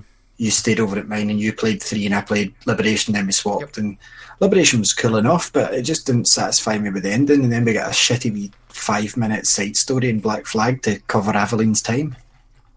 I liked it. I like the only thing I didn't like about it was it, it forced you into just like walking about the ground too much because they forced you into the dress, like Yeah. rather than the cool assassin's gear. Like once you when you were in the assassin's gear, it was it was a fine fine game, especially in handheld. Like uh, for They should have forced you. Game, was great. Um, but yeah, they, they made you wear the dress too much to sneak about as a lady, which Yeah, they shouldn't totally have forced you to do that. it was totally not Aveline's character either. She was not like a lady at all. They should have just allowed it to be an assassin, like Yeah, all the um, time, like and use yeah. the lady if you wanted to. But if they'd done it for like a couple of missions, I would have I would have been okay with yeah, that. but, because like, because I liked the poison umbrella when you were a lady. Yeah. That was I found it weird as well that they changed the name of the game because, like, on the Vita it's called Assassin's Creed Three Liberation, Yes. and then when they did the HD versions, they changed it to Assassin's Creed Liberation HD. So like they went Yeah. away from the three from it. So it wasn't Which really tied into three at all. To be It fair, was. so It, it, it was Well. because Connor was there, and like sh- uh, she mentioned Connor, and she's in three as well. So it was a complete cross thing. but I already played and finished that game, but I, I would I don't need to play again. No, The one I need to go, I need to still go back and play is Assassin's Creed One. I keep meaning to go back and play that game to finish it because it's the only one I've not finished of the kind of main ones. Uh, Amazon Prime Day 2018 Get Hype is uh, coming. it's coming on the uh, 16th of July. Yeah, 16th of July, starting off at midnight British time. Excited for it this year. I remember, like, I remember last year or and or maybe the year before, because we we done this a couple of times where like we we've started. Cause I'm sure it started like right when we finished the show a couple of times, and we we sat and like looked and looked to find the deals, and there was nothing. Yep. I bought a plug. I bought a plug one year. We've done that, and we've done Black Friday. One Yeah. year was really, really good. Like I bought a load of Doctor Who stuff, and you couldn't pull the trigger in anything, and you missed out on a few deals you wish you had. But Hmm. sixteenth of July, I believe, this one. Yep, 16th of July is. Obviously, you need Prime to take part in it, but like you should have Prime at this point. Yeah, I've got Prime. I've had Prime since like before they had Amazon Video and everything. And uh, that that's all the news. Cool. So we'll move on to what we've been playing. Now I've played a few things this week. Um, I played. Uh, let's go back here. Let's go back. Let's go back. Um, got Crash Bandicoot for the Switch, Andy. Nice, cool. Uh, Because- is it? Well, after last week's show, obviously you made a good point that I've waited this long that I could probably wait till it gets cheap, and I was like, yeah, you're right. Not even realizing that it was out on Friday, so like a day late at work, your crash orders dispatched, and I'm like, what? That's not out for a while, and I'm like, oh, I know it's out this week, so I got it on Friday, um, and I've tested a lot of play- PlayStation 4s with it. Uh, This game, fucking wow. Um, for a remastered version that I expected to look slightly worse than the PS4. Even in handheld, I can't tell the difference, mate. Maybe slightly. Undocked, it's perfect, on par with PS4 and Xbox version, I would imagine, because Xbox version just came out as well, but it's the same game. It's super optimized for Switch, put it that way. That it was either easy to get it on the PS4 or like they've done a good job for the Switch. Either way, runs perfectly. Um, playing through Crash 1, I'm not finding it as hard as people were saying. Like to me, Crash was never overly difficult. Crash One's a wee bit more challenging than the other two, but I, I love it, man. Like it's so good. It looks so nice, and obviously this is my first proper experience with it. But I run through in the first level and when I'm testing the PS4 at work. But like, so enjoying it, man. Stuck at a bit just now, but I, I'm not stuck enough. Like Cameron at work was saying, he wanted to snap his game, and like other folk at work were saying it's so challenging. And I'm like, no, I'm just stuck at a level. This is from back in the days where like none of those kids at my work like had this. Like they never PlayStation Two was their first consoles. Do you know I mean? Like PlayStation One, like I remember getting this and be like, this is awesome. This is so cool. Love Crash One. I to be honest, I don't even know if I've played Crash Two. I know I finished Crash Three, and I know that's Ashley's favorite. And Crash Crash Three is phenomenal. With I remember the Apple Bazooka and the motorbike sections, and um, I just know I know they've added a new level to Crash Three and Crash One, so I'm guessing that they're going to add a level to Crash Two as well to even it out. It'd be unfair if they didn't. But yeah, I mean, Crash Two is kind of like the least popular of the of the three. Like, yeah, I never played it. Like, yeah, I mean, I played all three of them like back in the day, and like, I, I like. Crash Team Racing was my favorite. I didn't mind Crash One and Two. Like Crash Three, I did like quite a lot, and like like Ashley absolutely loves it. Like they're, they're games that like that I can only get into so far, and like as soon as I start getting stuck in, them, I'm like, nah, fuck this. No, but I don't, uh, personally, I don't find this as challenging. Like, this is a game I like. Well, I didn't grow up with because Sonic I grew up with. This is a game that I got when I was coming of age into video games, the start of the PlayStation, and I, I thoroughly enjoyed it. And like playing it on the Switch, it's the, this is the perfect. I'm glad I got it for Switch now, and plus it's only like twenty nine pounds, so it's not too far off of um, pre even pre owned versions of Crash for PlayStation. It's got all the DLC as you put the cart in. And like, unlike the PlayStation, which has to sit and install Crash Two and Three, this is all in the cart, Andy, from one go. Yep. Which is nuts because I've put it in the PS4 and I wanted to try Crash Two, but it says that it's downloading because on disc on disc only they have Crash One, so it's insane that on a cart that size. Although I suppose Skyrim's on a cart that size, but all three Crash games are installed, but they couldn't do it for the PlayStation. Well, if you think about it, like the, think about the memory, like inside that is probably just like a SD card. Like Mm-hmm. essentially, like this board will be similar to that. It's probably just like a SD card sort of thing, um, Yeah. that it runs off of. But, but still, the fact that I have to install it from a, on a PlayStation 4, on, Yeah. uh, you can't fit it in a Blu-ray, really? Come on. so, I would recommend this on Switch. If you've got the option at this stage, pay the extra. What it's maybe a fiver a year because it's like twenty five quid. Pay pay the extra, get it for Switch if you've not played this yet. Really good, runs perfectly, um, runs okay with the Joy Cons attached, and uh, Pro Controller is obviously the perfect way to play it, as is this the story for most Switch games. So, highly recommend it. Highly, highly. Um, it reminded me that I had Yooka-Laylee because I keep forgetting 'cause it's a digital version and it's down in my list now. And I went back and played that, and I'm like, I really love Yooka-Laylee. It's such a good game. I should put some more time into it. And then after an hour, I put Crash back on. So I was like, yeah. Um, Yooka-Laylee is really good though. I, I don't. I- think it's a shame that it got overlooked and it had a ropey launch and like uh, I got it on the Switch and it was like after all the patches had come out, so it was perfect for me because everybody was like, "Oh, it's such a shame it thing did at launch because it's fine now and nobody would listen," but it is actually. Um, but Yooka-Laylee, I would advise on Switch as well because it looks phenomenal too. It's obviously all Nintendo consoles make cartoon-styled games look really, really good. I just like Yooka-Laylee is a funny one. Like I, I just don't fancy it because of the voices. Turn, turn, turn the volume, the the dialogue off. Yeah, I mean to be fair, like most of the time, like I play my Switch on silent, so I don't hear it anyway. Turn the dialogue off. Yeah. and game music only. Um, I bought another game in Switch, which is a weird one.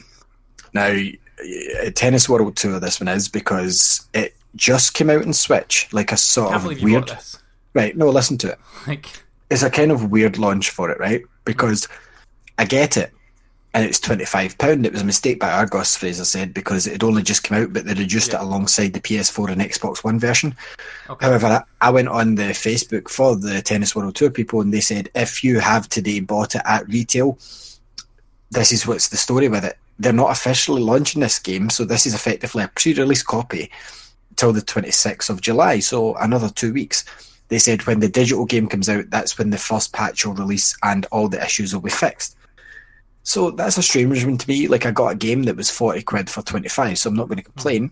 The game actually doesn't play terribly, Andy. It's just that there are some not- noticeable features missing, right? Like um, commentary, um, like online mode. Obviously, I don't give a shit. See, all these online's not working. I don't give a shit about online for most games. To be fair, like Splatoon's the only one that I'd be annoyed if I went on one day and it said no online, but it runs fine. It's got its career mode. It's got licensed players, which is more than the AO Australian Open tennis game had. It had Rafael Nadal, I think, and that was it. And uh, no, no one else. Uh, this has got uh, Federer. Uh, it's got women tennis players as well. I don't know if it's got the Williams sisters because their license is pretty pricey now.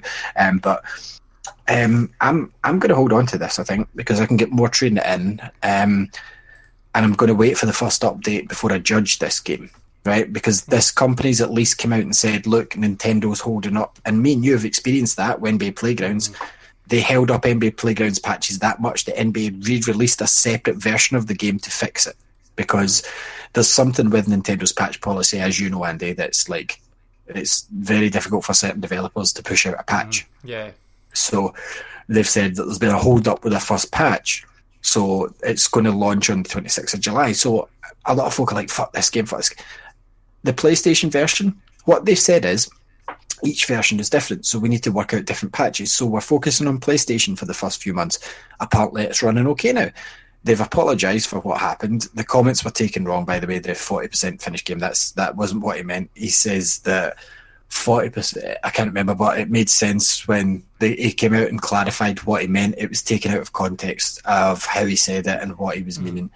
Um, the Xbox version game is getting worked on for the next wee while, so that it's up to scratch with the PS4. And they said as of July the 26th, the Switch version will be at the same stage as them. It's because of Nintendo, so I'm fine with that. Like, but I won't know to the end of July until uh, to see if they can actually get a patch out, or it's going to be NBA Playgrounds. But this developer didn't go silent about it. NBA Playgrounds, remember, went silent for a long time and wouldn't tell anyone what was happening. A bit like No Man's Sky, well, not quite to the extent of No Man's Sky going underground, but this developer is keeping everybody informed of what's happening with this game. Like people complained and they went, "Here's the story. We need to patch this game. Like this game's getting a patch, and here's when the patch is coming. PlayStation will be first." Because I'm guessing PlayStation must have been their f- first console. Like that must have been their main version. Probably the lead platform. Yeah. So then they've said we're working on Xbox. Like every time somebody complains, the, the company answer at least. Hmm. And Cool. when this, when they realised that obviously what had happened is they've had these Switch carts obviously sitting in a warehouse, right, thinking that they could launch them, and they've had a pickup date paid for. So all these games have went out to the stores. So at least they had the the decency to say on the day that I picked it up at twenty five hmm. quid. Which I'm not going to complain about. That's why I'm going to hold on to it. That okay, we apologise, but our Switch patch has been delayed to the 26th of July. So if you've picked it up, be aware that this game is pre-release. It Okay. doesn't. It doesn't feel as bad as everyone's made out, and this is a Switch version. So So I'm how does pre- it compare to Mario Tennis in the gameplay? Is my big question. Um, it's it's it's a bit like the difference between Virtua Tennis and Top Spin. It's not as arcadey. Um, Mario Tennis is accessible to a lot more people. Top Spin, I always preferred Virtua Tennis, but like I wanted a real tennis tennis game. And Top Spin, I always bought as well. Like I had Top Spin four, didn't enjoy it as much as no, I enjoyed Top Spin four more than Virtua Tennis four, but Top Spin three wasn't as good as Virtua Tennis three. So I'm fine with an alternative because I don't always want to play Mario against the Goombas. But like, um, plus this has got a lot more to it championships and courts and stuff like real courts and like you've got your london based ones your new york based ones you know you've got all the courts but mario tennis is fun it's a very different game it's a bit like saying how does pga tour compare to you know like tiger woods how did it compare to mario golf well Yeah, yeah. it, mario's hard, always going to be yeah. more it's hard to compare andy so Yeah. what i would say is it's probably not for you mario tennis is more for you Do you know what? Unless- Like, I really liked Virtua Tennis though. Like, really liked it. but Um, especially What I the would say is- one. The one on the Dreamcast was amazing. The reason I'm being fair to this game is because I need to wait until the 26th of July to find out. Hmm. You know, and I'm okay with that because they've at least came out and explained what's happened. That they had the pickup, they had the delivery. That this is what happened. It got shipped to stores, and the stores just started selling it. And Hmm. if you were like me and you went Argos, they dropped it to 25 quid. So I'm, I, I'm like, I'll take it. By the way, just a heads up: uh, Shenmue One and Two on the PlayStation Store is uh, twenty two forty nine Yeah, I want physical. digital version. I, I think I'm going to buy the digital version instead because that's like that's cheaper, and I'll I'll end up just selling the physical version once I've once I'm bored with it. So I'll buy the digital version. I'm more likely to play it. Let me double check. Shenmue. I think it's thirty or or like it works out twenty eight after the two pound discount. Mm, mm, mm, mm yeah, I'm fine with 20, 20 it's twenty seven ninety nine. So yeah, twenty eight. I'm fine with twenty eight because I've got the physical Shenmue three coming now, so I'm alright with that. And I want, I'll probably keep them even once I sell my PS4 again. So, Hmm. um, although the plans for PS4 is to effectively become what the PS3 was in the bedroom. Like once Lexi starts like grabbing and putting things places shouldn't, the Xbox One X is getting moved upstairs because I could technically replace a PS4 at hundred odd quid, but I can't afford to replace an Xbox One X. So it's getting moved upstairs when she starts like walking or using the TV unit to pull herself up. And that fateful day, she uses the Xbox to pull herself up, and it comes Mm, yanking out. there, Yeah. So yeah, I'd rather that happen to this PS4 than that. um, so yeah, uh, uh, this tennis game, I'm treating it like uh, I've had plenty of review codes for games that it's like the patch made it better.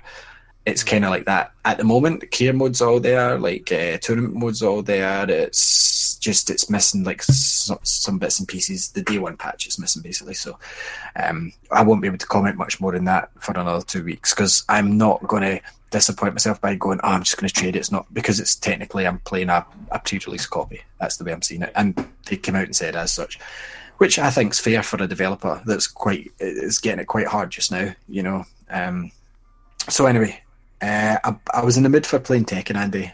Um, Okay. And I thought, why is Tekken on Switch? I want to play Tekken on Switch.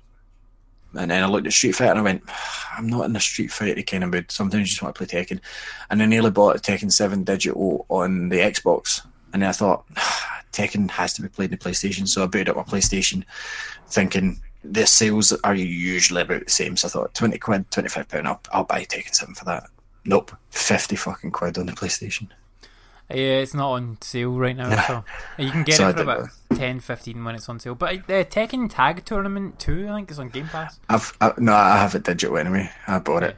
I bought it. So um, anyway, I didn't get Pokken instead of Oh, Tekken. Jesus. You bought Pokken? Yeah, uh, I wanted to give it a go, and it satisfied my Tekken need. So I can't say anything. It's Tekken, but Pokemon. Um, But the thing that annoys me is it would be far better if it was just a side by side fighter, whereas this switches from you've got 360 degree control over Circle Arena, um, and then it'll swap once you get close enough or once you hit your opponent to the Tekken style, like 2D, 2.5D, 3D style. Mm, yeah. So that's kind of annoying. Uh, plus, there's two versions of Pikachu, and there's no Hitmonchan and Hitmonlee, which makes it weird because I wouldn't consider Pikachu as a fighting Pokemon, whereas the original two Hitmonlee and Hitmonchan are. Do you remember those guys? Yeah, You yeah, could choose- you could- Lee. one was Chan. yeah, one was a kickboxer, one was a boxer, and you could choose one or the other. Like, why aren't they in the game? But anyway, basically, this is like um, a simplified version of Tekken. So basically, see your button commands for like X and circle. Well, obviously it's B and Y in this, or X and A. They do like your grab moves. You get punch, you get kick, you've got Hadoken for every Pokemon. Um, but it's kind of got slight RPG elements to it, being a Pokemon title where you can upgrade your Pokemon and battle through leagues. So I quite like that kind of setup. Um, the, while I was playing it, right, I'm not saying this is a great game and you need to go out and buy it because it's not a great game. It's just it was satisfying my Pokemon need. I'll probably like um, trade it back in pretty soon. Um, however, what I did pick up was for fifteen pounds. There's a Pokemon controller. Now, the reason I picked this up is because this controller was like 30, 40 quid when it came out. I'm sure it was dear. And it's perfect for fighting games, 2D games. You've seen the controller that I mean. Yep, it's like a fight controller. It isn't, it isn't. It's more kind of like a PlayStation 1 original pad, but kind of like on the base of a Pro controller. Hmm. It's just a Pro controller without the Dual Shocks, basically. Without the Dual without the analog sticks. And it's dead comfortable. The only issue is, I was like, do you know what? I might just fire in two and put them in if I want to play it. It's hmm. USB, so I can only ever use one USB controller on my Switch at a time. It's not, there's two USBs on the Switch. No, there's, no, where? The dock is in it. Where? Is it the HDMI port or is it the Ethernet, which is your other two?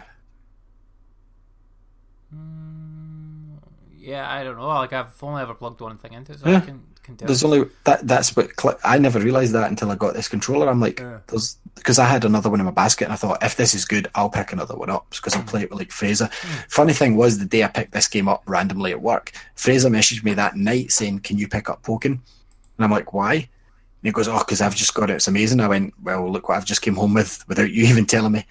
Um, so the weird thing was, and I've never heard this from Nelson because Nelson's a guy that hasn't really got into Pokemon. He's aware of the character Pikachu, and as he said, the fucking one that looks like Kirby. And I said, I, t- I told him that I told him that name, and Ian laughed for a straight ten minutes, and still occasionally walks past me in the store and goes Jigglypuff. he, he thinks it's the funniest name ever, and he said he's going to buy Pokemon and, and when it comes out and only catch a Jigglypuff, and it's going to be Nelson and Jigglypuff, and he's going to win the. Po- he says he's going to win the Pokemon Championships with his Jigglypuff, and I'm like, good luck with that. nice. But um, yeah, this controller, like I was going to buy two, like I said, for playing, Yeah. and there's, there's no there's no way for me to use two of them, which is insane. Why would you not have two USB ports? That makes no sense. So yeah, um, that's a shame. But yeah, this controller is going to be perfect. Like if I'm wanting to play some, not not that there's anything wrong with the Pro controller, but it's obviously suited for 3D games. But see if I want to play like Sonic, this game's awesome for Sonic. I tried it out in Sonic, such a good controller. 16 quid it's going for just now on Amazon. I got it for like two, it does have two USB ports on the dock. where? Where's the other one? On on the left hand side, there's two USB ports on it. I'm looking at a picture of it. Ah shit. Yeah, so there is because yeah, I was like, how the fuck am I meant to plug my Ethernet in? I never looked in the side. I was only using Unilap at the back. Right. Okay. I might grab another one of these then when they're, while they're down at that place. Because yeah, the the USB. So there's technically Yeah. three USB ports. Yeah, Yeah. in the in the back, and there's two. Yeah, yeah, yeah, you're right because I popped open the flap, you know, because I've got my Ethernet plugged in with a USB adapter. I've got Right. my HDMI and the charger, Hmm. and I'm like, this is shit. I'd have bought two. Now I might pick up another one while it's cheap because these are the sort of controllers, the ones that are kind of branded that um, will sell out. Um, oh, just an FYI for you, it's more than likely to get one than any of our listeners, but I want the Xenoblade Pro, Pro controller. I, it's sold out. I like, like it, man. It's really nice. Do you know what happened? Right, Amazon. No one was buying it, so Amazon dropped it to fifty quid. And I, I like Tasha got like a wee bit more than we thought she would this month. So I'm like, I'm getting another Pro controller, and I want that Xenoblade one finally sold out, and folk are selling it on eBay for like hundred quid. I'm like, what's the fucking point, man? And I've never seen one come in the store. I've seen the Splatoon one a lot. Had a Xenoblade one in, and I really want it because it's a nice design. I think at the time, because I literally just got my other one, I wasn't paying 60 quid or 70 quid, whatever it was, for that. But when it dropped to 50, I said, I'll get that in a couple of months. Nah, it's sold out now. Nintendo don't make them. Raging. Um, it's just more like now the fact that I'm, I've got a couple of multiplayer games, and like when Michael was over, like on holiday, we're playing FIFA, and like when I'm going to Avonmore, I want to play it, and like occasionally now and then, like Dan, you know, Big Danny will pop over or whatever, and just I want I want two pro controllers because like the Joy Cons are all very well and good, but you know fine well what it's like if somebody sits down and gives you the shit second player controller. It's Yeah. like I don't want to use this thing. Like Michael, halfway through the holiday, like said, uh, "Can I use this good controller?" And see, once he'd used it, he went, "Oh, this is a nice controller. I'm not using the Joy-Con adapter anymore," which is fair. Like the Joy-Con adapter is a good thing to get you started, but I would realistically say if you're going to use it for any proper gaming, like get a Pro Commander, hundred percent Pro controller. Not Pro Commander was the one for the Wii U that we got, but Yeah, No. one. Yeah, they haven't. Yeah. Like, I mean, they- they haven't really come out with like a really, really good uh, third party one yet. Some of the wild ones are all right, like but that are sort of like official, sort of non-official. Like they're the There's- licensed ones, like by Hori and stuff like that. Yeah, like the Zelda one I got. Um, Hori also make this um, the Pokemon one, but I I tried the Pro Commander, the Zelda one, and I've just put it back in its box because it's just nice to look at, and I'll keep a hold of this because Zelda things like this are sort of things that like later on in the Switch life cycle go for a bit more money. Yeah, yeah. Um, and they've got a new edition of this controlled out now because I went into game and they've got a whole new line of them in clear see-through boxes, and the new Zelda Breath of the Wild one's more white and blue, like the same art style. yeah, yeah. Whereas, whereas mine's the black and gold one that they were obviously trying to sell all of them off at the start. So um, I don't like it as much as the Pro controller. It feels light. It feels. Hmm. It, it's not tacky, but the the joysticks. Why didn't they just give the same size thumb grips as the Pro controller? They've given like oversized thumb grips even with the, the smaller versions. So Right. no, it's just not for me. Um, so I'm just going to keep that in the cupboard. Um, but yeah, I, I might get another Pokemon controller.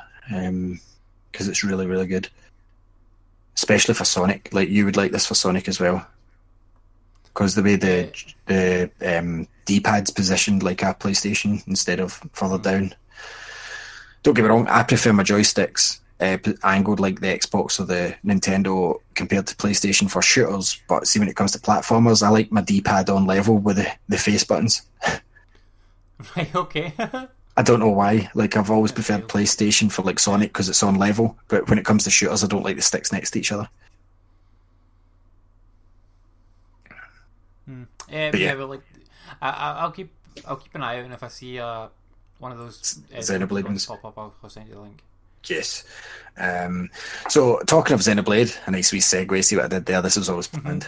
Um, I play I, I, again. I was looking at my Switch and like uh, Tasha, like there's nothing I want to watch on the telly, and I'm, I've got no real Xbox games apart from Jurassic World, which I put a couple of more hours into. But uh, did you this month or did you this week? And I did. right, so we can Played- go round I played that. Zelda. Yeah. No, did you play Jurassic World? Oh, Jurassic World. No, I didn't know. All right, well, I put another hour into that, and I'm building up the second island, but I've turned it into Fight Club.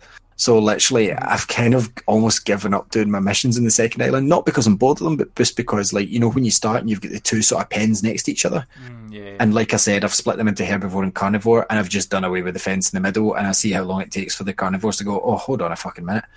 Some of them all those tasty monsters over there.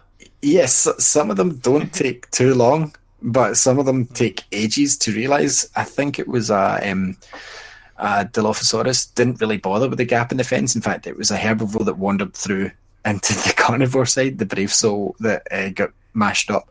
However, the raptor uh, just uh, he almost straight away instead of like after he, you know how they always come out drink the water after the cutscene and eat the meat, they went straight through that fucking fence and started hunting ripped them to shreds, man. I was like, ah. So I'm more or less playing Dino Fight Club.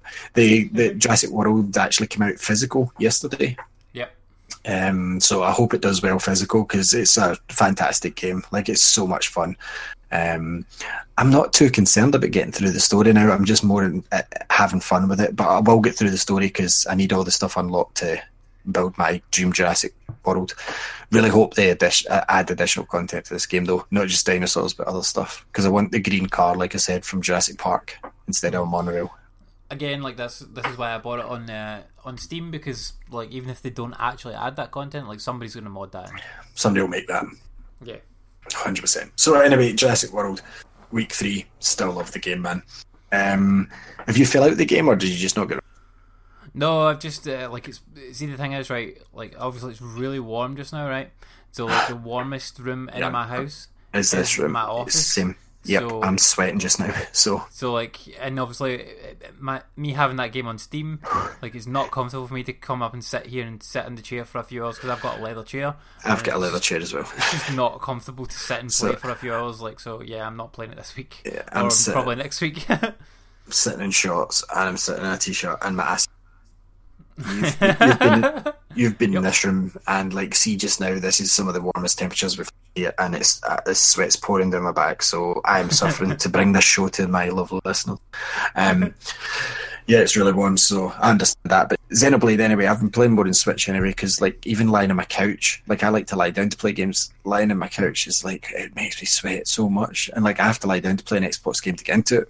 Um, however, lying on my bed's different because we've got two fans in the rooms. Um, and like obviously Lexi's got one pointing out our door to blow the air out, and we've got one just rotating. Um, and downstairs, because our tall fan broke, it's just two office fans. The down the fan doesn't work unless I sit at the edge of the couch, blowing in my face, and by that point the cat's knocked it off for some reason. Um, so yeah, I've been playing a lot more Switch. So Xenoblade, I still still have five hours in over the past couple of days, and I'm going to play it again tonight after the show. Um, I'm basically trying to get to the Urian capital, right? And it's really highlighted how tight the map system is in this, right. right? Uh, it's so easy to get lost, man. Like it's like, and I know this this happens in many RPGs. It's like go here, and it's like right, and see if you've got like an area that's got like floor one, floor two, floor three. It's like okay, I'm here, and it's like no, no, no. Remember the arrows pointing up, and then it's like I've never been up to the top, and it's like you have to find the side passage to get up to the bit that you've never been. I'm at one of those stages, so I swam around the pools beneath the city, and I realised I was in the wrong place because it's like RPG level seventy monsters. Like to my guys, swim, swim, swim, swim, swim, swim, faster, faster. And I'm only level twenty four just now, so I'm like, no, no, no, we can't fight those guys. No, no, no, no, stay away. Run away. So yeah, I'm, I, I love the game. I just wish the map was easier to find places you haven't been to yet. Like once you've been to a place, you've explored it all. It's piss easy, right? But it's the same for a lot of RPGs. I remember getting lost seven quite a few times when I first played. Yeah. It's like what what path did I take? I know where I meant to go, but oh, that's the wrong path. Oh, I've backtracked to myself, and it's easy to get lost. So it's maybe just me nitpicking at a game.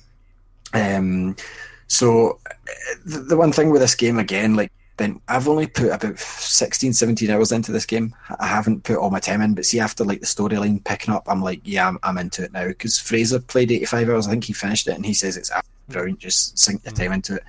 Because you know this guy's the guy that helped with Final Fantasy VII that broke off and started doing Xenoblade or Xeno Xeno Crisis. What was it first? No, Xeno Crisis is the one that's coming out. Xeno, Xenogears. Xenogears, yeah.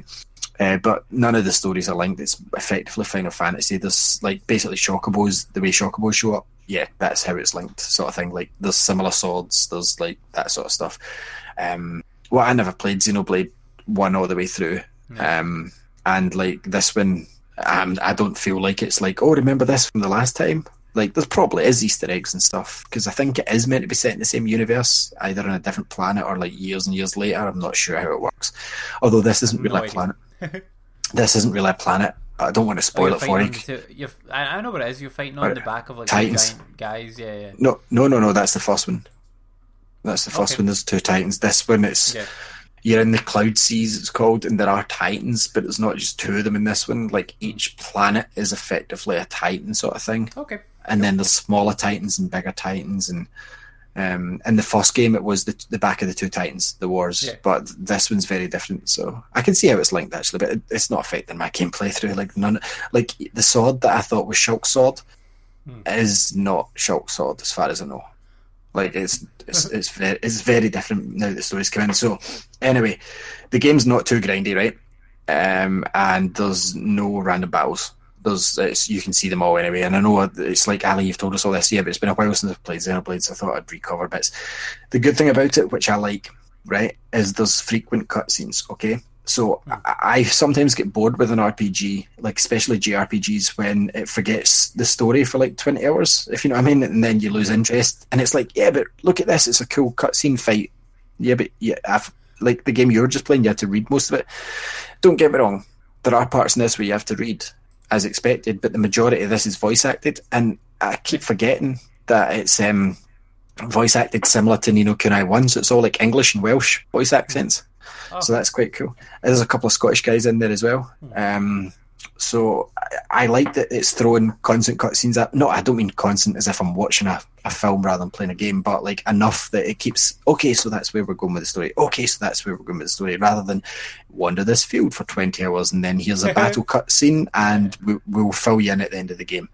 Um, or you have to read the lore in books to find out. No, it's not like that. So, um, basically, um, between open areas, like you get big open areas, like new areas of the Titan. Like just now, I get swallowed by a giant Titan. I'm um, um, ate my ship. Um, and I didn't realize that 16 hours in, I'm still kind of at the beginning of the game, but I'll get to Oh yeah, I mean it's RPG. Like all those games do that. Yeah, so like took me like five hours to get off the start thing or like to get to the first village sort of thing and like 16 hours in I'm still getting a tutorial pop up because um there was at one part like in the top left of your battle screen there's like a power bar and it's like three white lines. And I got that that made me pick up my guys. You know like when they get down you push A and you can pick them up because it's all um Final Fantasy 12 still fighting if you know what I mean. You like you choose your you choose A and it auto hits and then you've got your special moves you can tap the button to and you can uh, your other guys when they build up the power you'll tap ZL or ZR and that will use their special power you know with their uh, blade because your blade's basically like imagine you had a summon constantly with you. That's what your blade is except they can talk to you and they've got an AI and there's a big story behind them that I won't get into because I know you play this game at one point. Um, so those three bars I'm like oh, why can't I do like special moves? Like some every um, 15 hours into the game it says yes and I was trying it like I was in a fight and I was pushing every button. Nothing, nothing, nothing could happen. Then I progressed forward, and just before I, I got to the bit, I'm in Uraya, which is the belly of this um, monster. There's a village of mercenaries, and it's like, yeah, if you push start, you can um, because there's a team of bad guys that are out to steal your blade, Pyra, and they all want her because she's the Aegis and. That's a long story that I'm not going to explain on this show. But like, um, they try and get her, and you have to fight one of them, and they send different teams out to get you. Blah blah. There's always a villain, and um, you're linked to Pyra because you've got. I don't want to get into that to spoil it either. But um, the uh, it says push the start button and use your chain battle attack, and I'm like, 15 hours in, and you're still teaching me a new thing. Like it's not a bad thing. Like it's not throwing like pow pow pow. Learn this, learn this, learn this. At the it's a wee bit overwhelming if you've probably never played a JRPG, but at my stage, I'm like push start, and it's like, oh, this is cool. Like push, um, not triangle, X, because that's the top button. Push X, push X, push X, and then you have to t- tap B like a wee almost QTE to get your attacks like stronger. If you hit it in the middle circle, you get excellent, good rate and stuff like that. And they all attack at once, and it takes a big chunk off the enemy. But that's nuts to think. Like I said, that I'm 15 hours in, and uh, that's me just just just learning like my special move to get everybody to team up. I'm also at the stage now where, and obviously each of you's got a blade and you can swap blades and stuff. And the way you get blades is open up cores, but it's just went into more detail about what the cores are because I never really understood them. And I'm like, ah, that's quite cool. Didn't realize that and how they work. And the guy that I've teamed up with from the village is a big, huge guy. Like obviously in the game you need like, big, huge like Barret style character, and uh, he's came along and helped us. Now this is where RPGs annoy me. You must have done this in a game, Andy. I've done it in Final Fantasy. You've teamed up with a guy, right? And you think that's cool, new team member, and you maybe do a couple of battles and a boss, and then he fucks off. But you've spent time, you've you've left one of your teammates at the side who hasn't leveled up, and you've gave this guy equipment, and you've also, and then this guy's like, okay, kids, that's all. And it's clear that he was just, he might join us later, but he was just with us at this part to teach us the chain combo attacks. And I'm like, I've just left top on, which is the wee fat um, rabbit guy at level 21 because I was training him up. And it's like, why did I waste my time? So then we left the village, and he decided to team back up with me, and I'm like, I'm not putting my time into you. Like the other, the, the the wee rabbit guys never left me, and the girl, um, she was with me at the start, and then something happened. She rejoins me, so I'm like, I'm not wasting time on this big guy. But now I'm worried. I'm like, hold on, this wee rabbit guy is the sort of guy that they're going to kill off in this game. Like, and I wasted a lot of time in Aerith in Final Fantasy Seven. Mm, And, it's, and see when she died, I, I was I was more upset that I had spent so much time and energy on her with materia and stuff than the fact that she was dead. So I'm now trying to judge which of my party of four is going to die and which one's going to fuck off. And now I'm kind of worried with another point that the girl that's been with me since the start is going to fuck off as well. And I'm like, who do I spend time investing in in this? You know, like who do I give my good equipment to? Like I just spent like ten thousand G or whatever the currency is in this buying like new gear, like a gauntlet and like different stuff. Obviously, it's a bit like Final Fantasy. Doesn't really affect it unless you change your weapon. You know, like you don't see new clothes or whatever. But like yeah. I- he he's fucked off, and I could have used that gear on my wee guy, and it's like at least give me a back game. But it's a typ- typical JRPG, and um, I'm absolutely enjoying it. It's just like I said, I'm swimming about a pool of monsters at 70, trying to dodge them. Like swim forward, going, oh, here's the staircase, that's perfect. Fucking big fuck off dragon flew out the water, and it said level 72, and I'm like, no, we're we're the wrong way. We've come on, let's just go back, guys. Get out of the pool. Come on, time's up. You're getting What wrinkly fingers. You're getting wrinkly fingers. Get out the pool. Um, but yeah, I, I highly recommend it. You you are going to love this game once you get it. And every time I put this much time into it, I'm like, I really need to sink more time into Xenoblade, and I don't. But this time, I want to sink my time into it, and I want to get because the story's picked up to a beat that I'm really liking, and it's got really inter- It was interesting anyway. I just put it down because Nintendo's got a new shiny every. month. Hmm. So um, yeah, uh, Xenoblade's really good game. Uh, apart from that, I haven't really played anything else. Um, can't think of anything. I played Pokemon Go here and there on the walk to work and the walk back, but like apart from that, no. Xenoblade's what I'm playing after after this as well. What have you been playing, Andrew? So I've played a few things. Uh, like I said, I didn't, I didn't play anything on the on Jurassic World. I will get back to that once the heat calms down a little bit. Um, I did go and play a few things on the Xbox though, um, because I was feeling very warm. I wanted to play something that would make me feel cold. So I played uh, SSX on the Xbox, which is which is I think it's in EA Access. It is. Um, So I, I play, played that, but I didn't really like it. Like No, it's not as good as Tricky. I mean, I liked uh, like I liked Cool Boarders too. That that's like my Cool personal Boarders, game yeah. Of, of choice. And like I've played that game like on the Vita, like in, in the last few years, and uh, that game does not hold up. Like it's so slow and cumbersome. But I almost prefer it to be slow and cumbersome because it lets you like build up the speed, and then when you actually get fast, you're like, oh, I'm going fast. But I mean, like this game, just you're just going fast all the time. Like immediately you're fast, and like if you do crash into something, he's immediately back up and he's fast again, which, which it kind of takes away from the like when you actually like get down the slope, you're not going any faster. You're just going the same fastness the whole time. It also seems to be very, very too easy to like get onto the rails. There's no like once you're on a rail, that's you. You're on a rail, and you don't like you can jump off it, but you don't really fall off it. You know, in older games you had like balance, so you had to keep it within like a certain level to stay on it, otherwise you would just fall off. Um, but yeah, there's really like magnet fucking rails, which is weird. But yeah, so I didn't really like that. Uh, I also tried uh, Virtua Fighter Five on the Xbox. Yeah, like that's shit. Still play that game.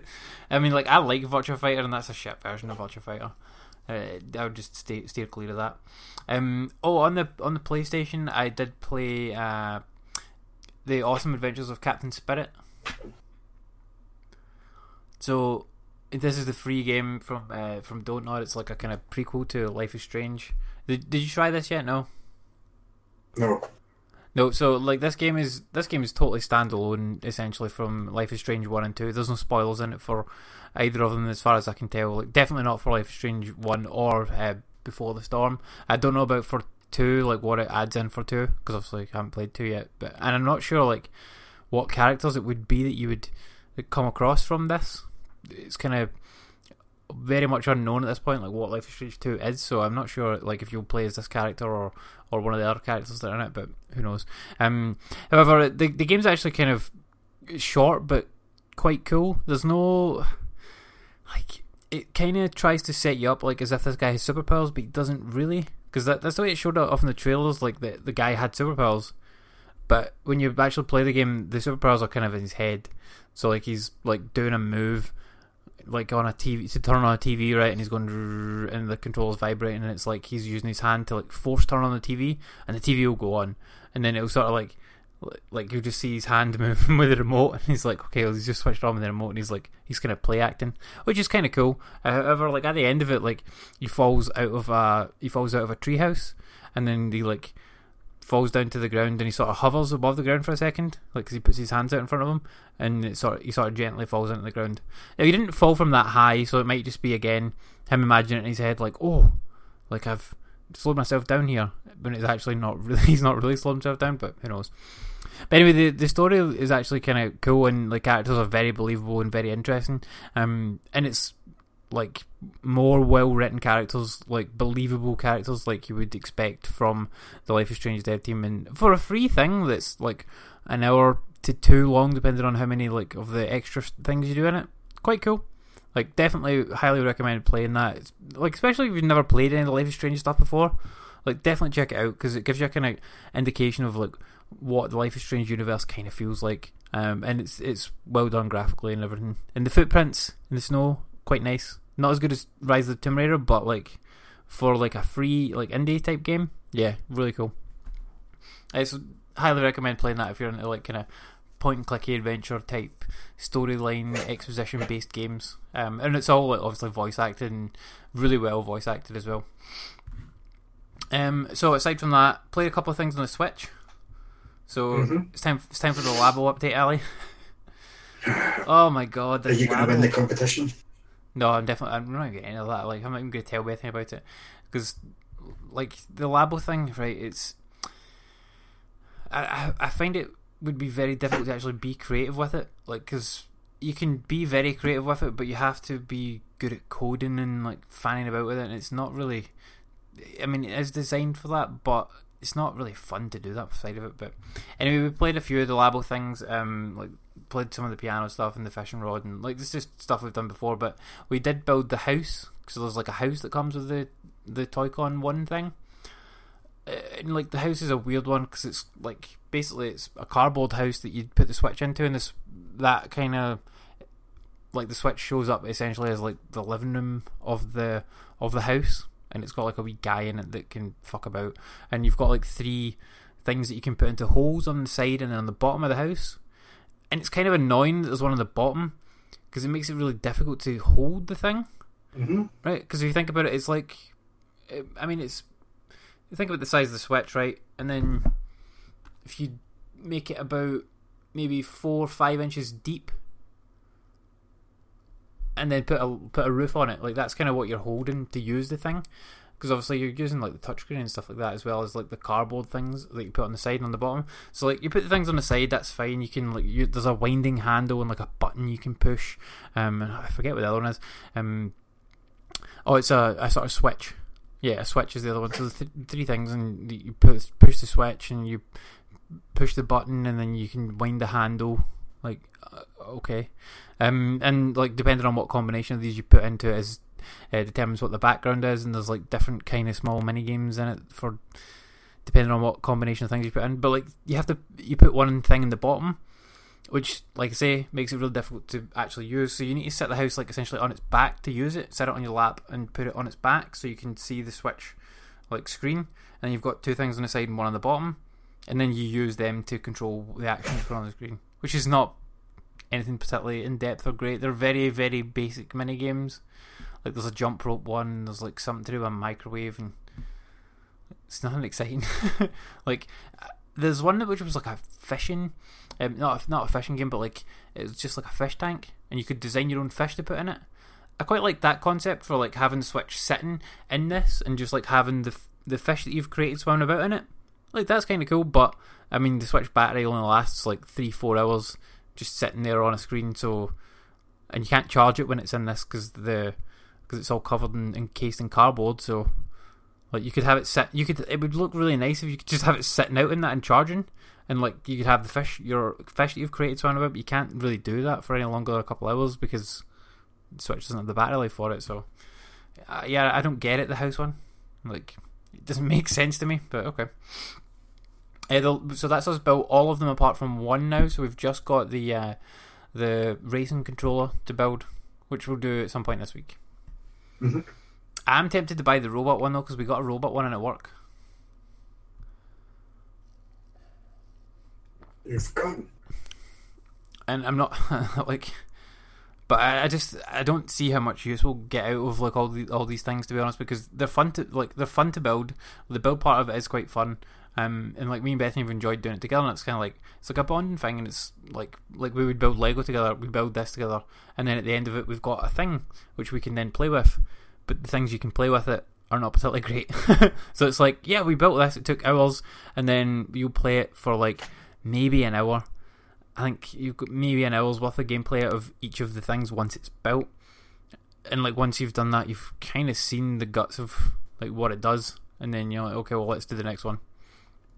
But yeah, I'd say the build part is much more fun than the actual using of the thing. It's cool how it works, and the fact that it does work is kind of crazy. But like the actual things that they've put into the the package, like the game things, are not particularly great or fun or compelling to go back to and play once you've tried them. Um, aside from that, uh, we, we did try the Captain Toad demo that's on the Switch store now. I think So you tried this as well. Yeah. Yeah, it's brilliant. It's just the same as the the Wii U version, identical in fact. Um, but it plays great, and it's it's included the touchscreen stuff in it as well, which I thought they might have removed from it because obviously a lot of people won't play this in handheld; they'll play it docked. And you wouldn't. I don't know how it works in dock because um, when you're playing it in handheld, there's a couple of bits in the game, and I remember doing it on the Wii U as well. You had to touch the touchpad to make uh, to make blocks move up and down. So I'm not Mhm. sure how they how they've combated that, and if you're playing it in dock mode, but like we won't, we won't play in dock mode anyway. So, uh, so yeah, I've, after playing the demo, like we went and ordered it because it's like 35 on the on the Amazon just now. So like it's like 32, 33 with the the two pound uh, pre-order discount. It's out in a few weeks' time, in Yeah. two weeks. So cool, can't wait for that. And and obviously for for me, I want to play the extra levels that I never played on the on the Wii U version because I did all the main levels and loved them. So like more levels, cool. I'm happy with that. And like when I played it is probably four years ago at this point. Like mm-hmm. Bethany was too too young to be able to get the control scheme for it because you had to use the right analog stick to look around the level a lot, and she couldn't do it at that point. She wasn't used to like playing games like of that style, um, but now she knows how to like operate this camera and the second analog stick and stuff like that. So this is going to get her even more used to doing that, and this is like this is a good teaching tool for her to be able to manipulate cameras so she can play better, like in uh, third person platformers and eventually in like shooting games and stuff like that. And she eventually wants to play Fortnite. Like, can't wait for that. No, see, like I, I never. And then when I got my my third Wii U, second Wii U, whatever one it was, it, I forgot about it every week because it was upstairs. So Yeah, th- this is now perfect for me because I've never really played the game, and I played the demo for two minutes and just went, "Yeah, I don't need to play any more of this. That's fine." Yeah, it's the it's the perfect game for the Switch. Like the levels are short and concise, and like they're really well designed. Like especially once you get to the later ones, like they they get more and more complicated as it goes along. But they're still like they're not hard. They're easily achievable. Um, but yeah, great fun. It's a fantastic fucking game, and like I'm I'm really glad this is this is the one game that I'm really glad is getting a Switch port because it it got totally underappreciated on the Wii U, a hundred percent, and it's it's a great fucking little game. So yeah, uh, if you've got a Switch, like check out the demo, and like if the demo speaks to you in any way, then, buy it because it's a really good game, and it like budget price as well, perfect. Thirty quid or something. Yeah, like well, it's like 30, 32, 33 after the two pound discount, but I mean it's still like fifteen odds for the Wii U, and I'm sure it's probably dearer than that new. So s- playing, getting it on the go for like thirty odd is absolutely fine. So like if Doom came out and it was thirty quid day one, I'd have bought it. Just say Nintendo, like think about your pricing models. If it's an old game, give it a decent price, and, and people will buy it day one. Uh, I played a bit more Rocket League as well, just uh, playing, just playing online games again. Um, still, this, eh? still really enjoying it. Uh, yeah, I've, I've put like five hours into it, like because I'm only playing like one or two matches at a time. Just like when I go to bed, it's my game of choice for like going, yep, play a couple of games this, and go to sleep. Um, and it's fucking, it's so good on the Switch, man. Like, because like I'm sure I said this before, but like on the PS4, I played it, platinumed it, never touched it again after platinum it. And there's been more trophies than that released on it since then. and I've never bothered going back to it, but I loved the game. I just put in like I I put like 30, 40 hours into it, like back on the, the PS4 when it first came out. Um, and it's not the type of game that I would go back to and play again on that because like none of my friends are playing it on that or anything. And not that I'm playing with any of my friends on on this version either. To be fair, like I'm just jumping in and playing online with randoms. But it's just so much fun and like because I, I don't have a football game on the Switch, and like to be fair, right now this is probably the best football game there is. So, and I'm and like because of the World Cup and stuff like that, I'm fancying like playing like a football type game, and this is just scratching that itch, and it's it's a fantastic game, and it's such a good port as well. Runs perfectly. I've never had like a single connection issue with it either.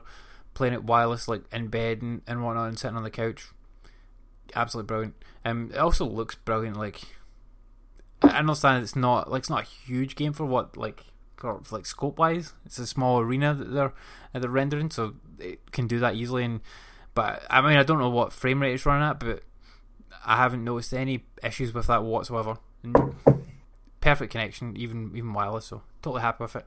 Uh, the other, the last thing that I did play uh, was I finally went back and played Zelda Ali. I went back to Zelda after because I'm sure we were talking about it last week, and I I dug out the the game cart like a, a week or so ago, like the the box, and then like went oh I'll put this in, and then the the cart wasn't in the box. I'm like okay I'll not play this, and it took me another like week to like go and get the cart. I'm like oh this is this is my fatal flaw here for like jumping around between different games is that like in order for me to play in these games I need to go find the cart because all the Switch games I'm buying physical. So, but anyway, we went and got the got the cart for it and, and booted up. And I haven't played this game since uh, the thirty first of December last year. So it's been Wow. pretty much six months, six seven months since I played this game. Um, but jumping back into it, I'm like, yep. I remember all the mechanics and everything from it, no problem. Because I mean, I have put I'd put seventy five hours into the game already, so like I know how I know how it all works. Um, and I'm pretty much at the point, like which I would have mentioned previously, but um, I've done all the uh, I've done all the guardian beasts, and it's now time to go fight Ganon. However, I tried to go get to Ganon, and like I can't get through Hyrule Field easily because the guard there's all the guardians there, and they just kill me.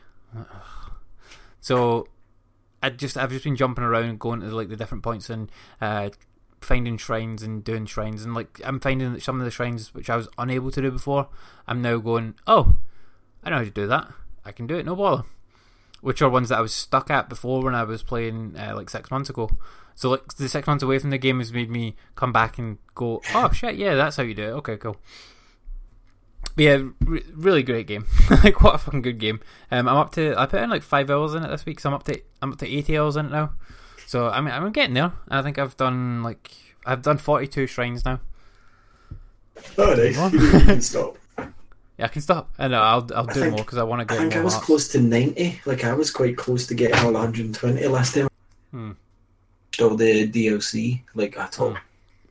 I mean, I would I would do all of the shrines there's no way, but I need to do more so that I've got more hearts in order to get through that uh, Hyrule Field easily. And that's kind of the the- the one thing that bugs me about the game is the weather system. That's what's frustrating me with it. Apart from that, like absolutely loving it, but the weather system's pissing me off to fuck. Because if if I go to go and do something right, and I go I, I will go to a shrine and I'll go complete the shrine, come back out, and I come outside and it's thunder and lightning. I'm mm-hmm. like, okay, well I need to fast travel somewhere else. And then if it's still thunder and lightning there, okay, I just keep fast traveling around until the lightning goes away. Because like if I go to try and like explore around, it just hampers you like by fucking giving you lightning strikes and shit, man. Like, and if you take off your your like armor, whatever you're using, and if you're in like a cold area, then you're fucked because you need to be you need to be wearing like the specific cold armor, um, which has like metal bits in it, or like the heat armor which has metal bits in it.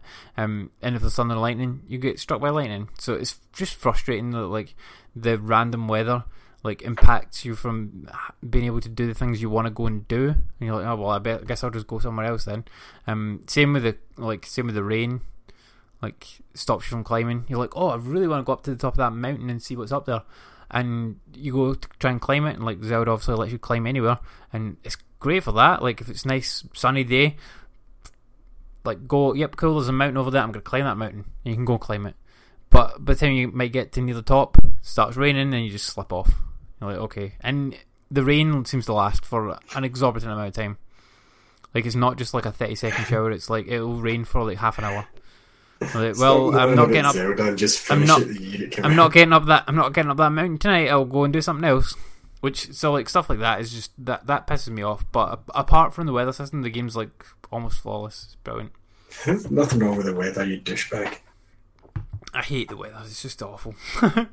but yeah, um, that's pretty much like all I played. Um, Zelda, I'm, I'm going to jump in, uh, in and out of over the next few weeks to try to try to finish it because it's been like I've put 80 hours into it. Like I'm a good, I'm most of the, I'm like two thirds of the way there. Like I need to finish it, and then Do maybe think- maybe if I do that, I'll go back and play Final Fantasy 15. Do you think? do you think you'll ever get the DLC for Zelda? Mhm. What's the point at this stage? Um, I mean, just to have it. I don't know. Do you know, you've kind of put me into a play Zelda. Derail myself from Xenoblade to I mean, I think you should just play more Xenoblade to be fair, but Mm. because you've already completed Zelda. yeah, when because when I really get the hankering for Zelda, everybody that's got Zelda, like if you end up trading it, because it's not always for me anyway. Like you've always got your Nintendo. I'll never get rid of Mario Kart. Uh, whatever 3D Mario game comes out, for me, Smash Brothers. I know you're the same.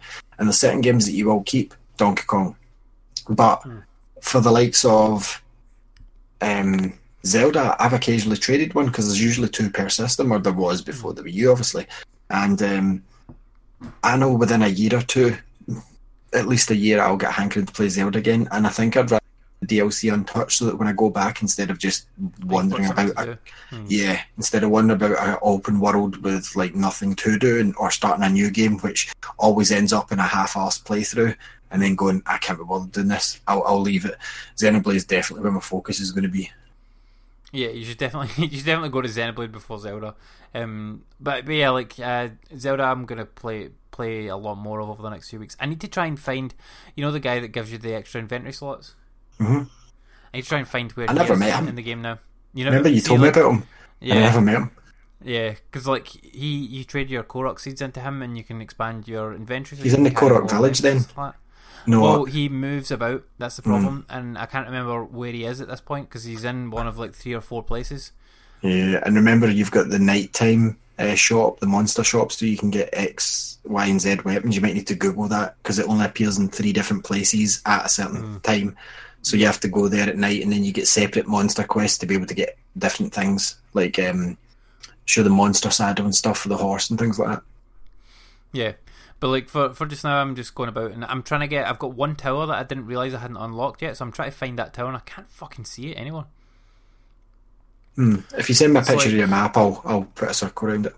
Yeah, I'll I'll I'll I'll, uh, I'll, I'll send the the picture later on. But like, it's basically you know where the uh, uh, what's the fucking you know the temple with the banana guys.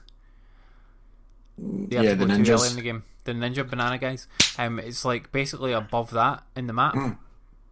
Like it's in that section somewhere. I'm not. I can't find it anywhere. I've been to like the highest point in that area. and I can't see it anywhere. I'm not sure of. You need to send me a picture. I'll. I'll, I'll I'll send you a picture of it. Like that's the one tower that I need to find so that I can uh, have the full map unlocked. Yeah. Like I've got a couple of shrines in that area, but like I haven't unlocked the map for it yet. So. But yeah, really, really enjoying Zelda. And I'm, I'm, I'm glad I'm getting back into it because it's been like, like say, six months since I, since I touched it. So it's about Yeah. time I need to go back. And You need to finish it by the end of this year, anyway. yeah, I've got like six months essentially to get it done, so I can check it. Yeah. Yeah, that's all I played. Okay, so oh, other news as well. My hockey team changed its name. Okay. hmm I wasn't sure. No, no, of course not. Uh, the Braehead Clan. Okay. Um, and I've been mulling it over all day. I've got two friends that are uh, big fans as well, Steve and Mark. One of them hates it, one of them loves it, and I've I've came to the conclusion that I absolutely love it now. The new design's far cleaner than the old like logo, and it's our hockey team was named after the shopping centre slash ice rink, being Braehead Centre. Uh, up at Braehead in Glasgow, but like they've changed it to the Glasgow Clan, which at first I was like, mm, I'm not sure. But then every other team in the league, like Manchester Storm, you know, Bracknell Bees Sheffield Steelers, like they're all named after the cities rather than the shopping centre. So I, I'm I'm okay with it now, and the logo's far nicer. Like it used to have two angry hockey guys looking at each other, and I never ever was happy with the design. And now it's got kind of a clean look of a Highlander with like um, uh, his kilt and whatnot on. So uh, yeah, it took me all day until just now to realise, but I've still got Steve saying I'll sleep on it, and I've got Mark saying I absolutely love it. I've already pre-ordered the new because they always every summer they release the socky tops, so it's like a soccer ice hockey top, but Mhm. the new the new jersey looks lovely. So. I'll need to go and see them this year. Yeah, there is it today. I, I know it might not be big news to everybody, but like for me, that's quite weird. Braehead's been around for years now, and before that, it was jaunt enough to get the change from the Eagles. But yeah, Glasgow oh, Clan, God, I'm yeah. fine with it. Yeah, Yeah, Remember it was like the, the logo looks better. Like I just had a quick look there. The logo definitely looks a lot better. far better than what it was. It looks, I mean, that old logo looks like a fucking clip art. It, yeah, it looks like you drew it or I drew it. Meant that would do. Yeah. Whereas the new one looks far nicer. Hmm. Yeah, so yeah, I'm I'm more than happy. Sense because like the entire league, like Fife Flyers. Do you know what I mean? It's all the city. It's never the like building that they play in, basically. Hmm. Um, s- so yeah, I'm cool with that. And the new new top looks nice. So I'll need to go and see. I only seen one game last year with my dad, um, where I got Lexi our first hockey top and stuff at. But like, Hmm. I haven't seen enough hockey this year on TV or otherwise. But yeah. Anyway, thanks very much for listening, guys. Stay tuned. In about an hour's time, you get the B team with Chip Sella and the rest. Uh, next week, I'll hopefully have more Xenoblade and Jurassic World Week Four um, talk. Uh, I don't know. Andy might have finished Zelda by next week. It might surprise us all. Very doubtful. You should be able to. You've got Ganon to find, and that's it. Just teleport to the nearest tower and sneak up the side of the building. That's what I done. Like some of the monsters are way overpowered. Like you need to play some more end game stuff. But nah, I just snuck up, barely fought anything, and got into Ganon and fought him. Easy. Especially if you've got all four beasts unlocked now. Hmm. Takes half his health off him. Hmm. Straight away. Not that it's easy after that because you have to fight him inside the castle and then on Hyrule Field, where he's sending guardians after you while you're on horseback. Yeah. I don't know. We'll see. I'll try. Okay, so anyway, yeah, thanks very much for listening. I've been Ali, he's been Andy, it's fought to level one. Peace.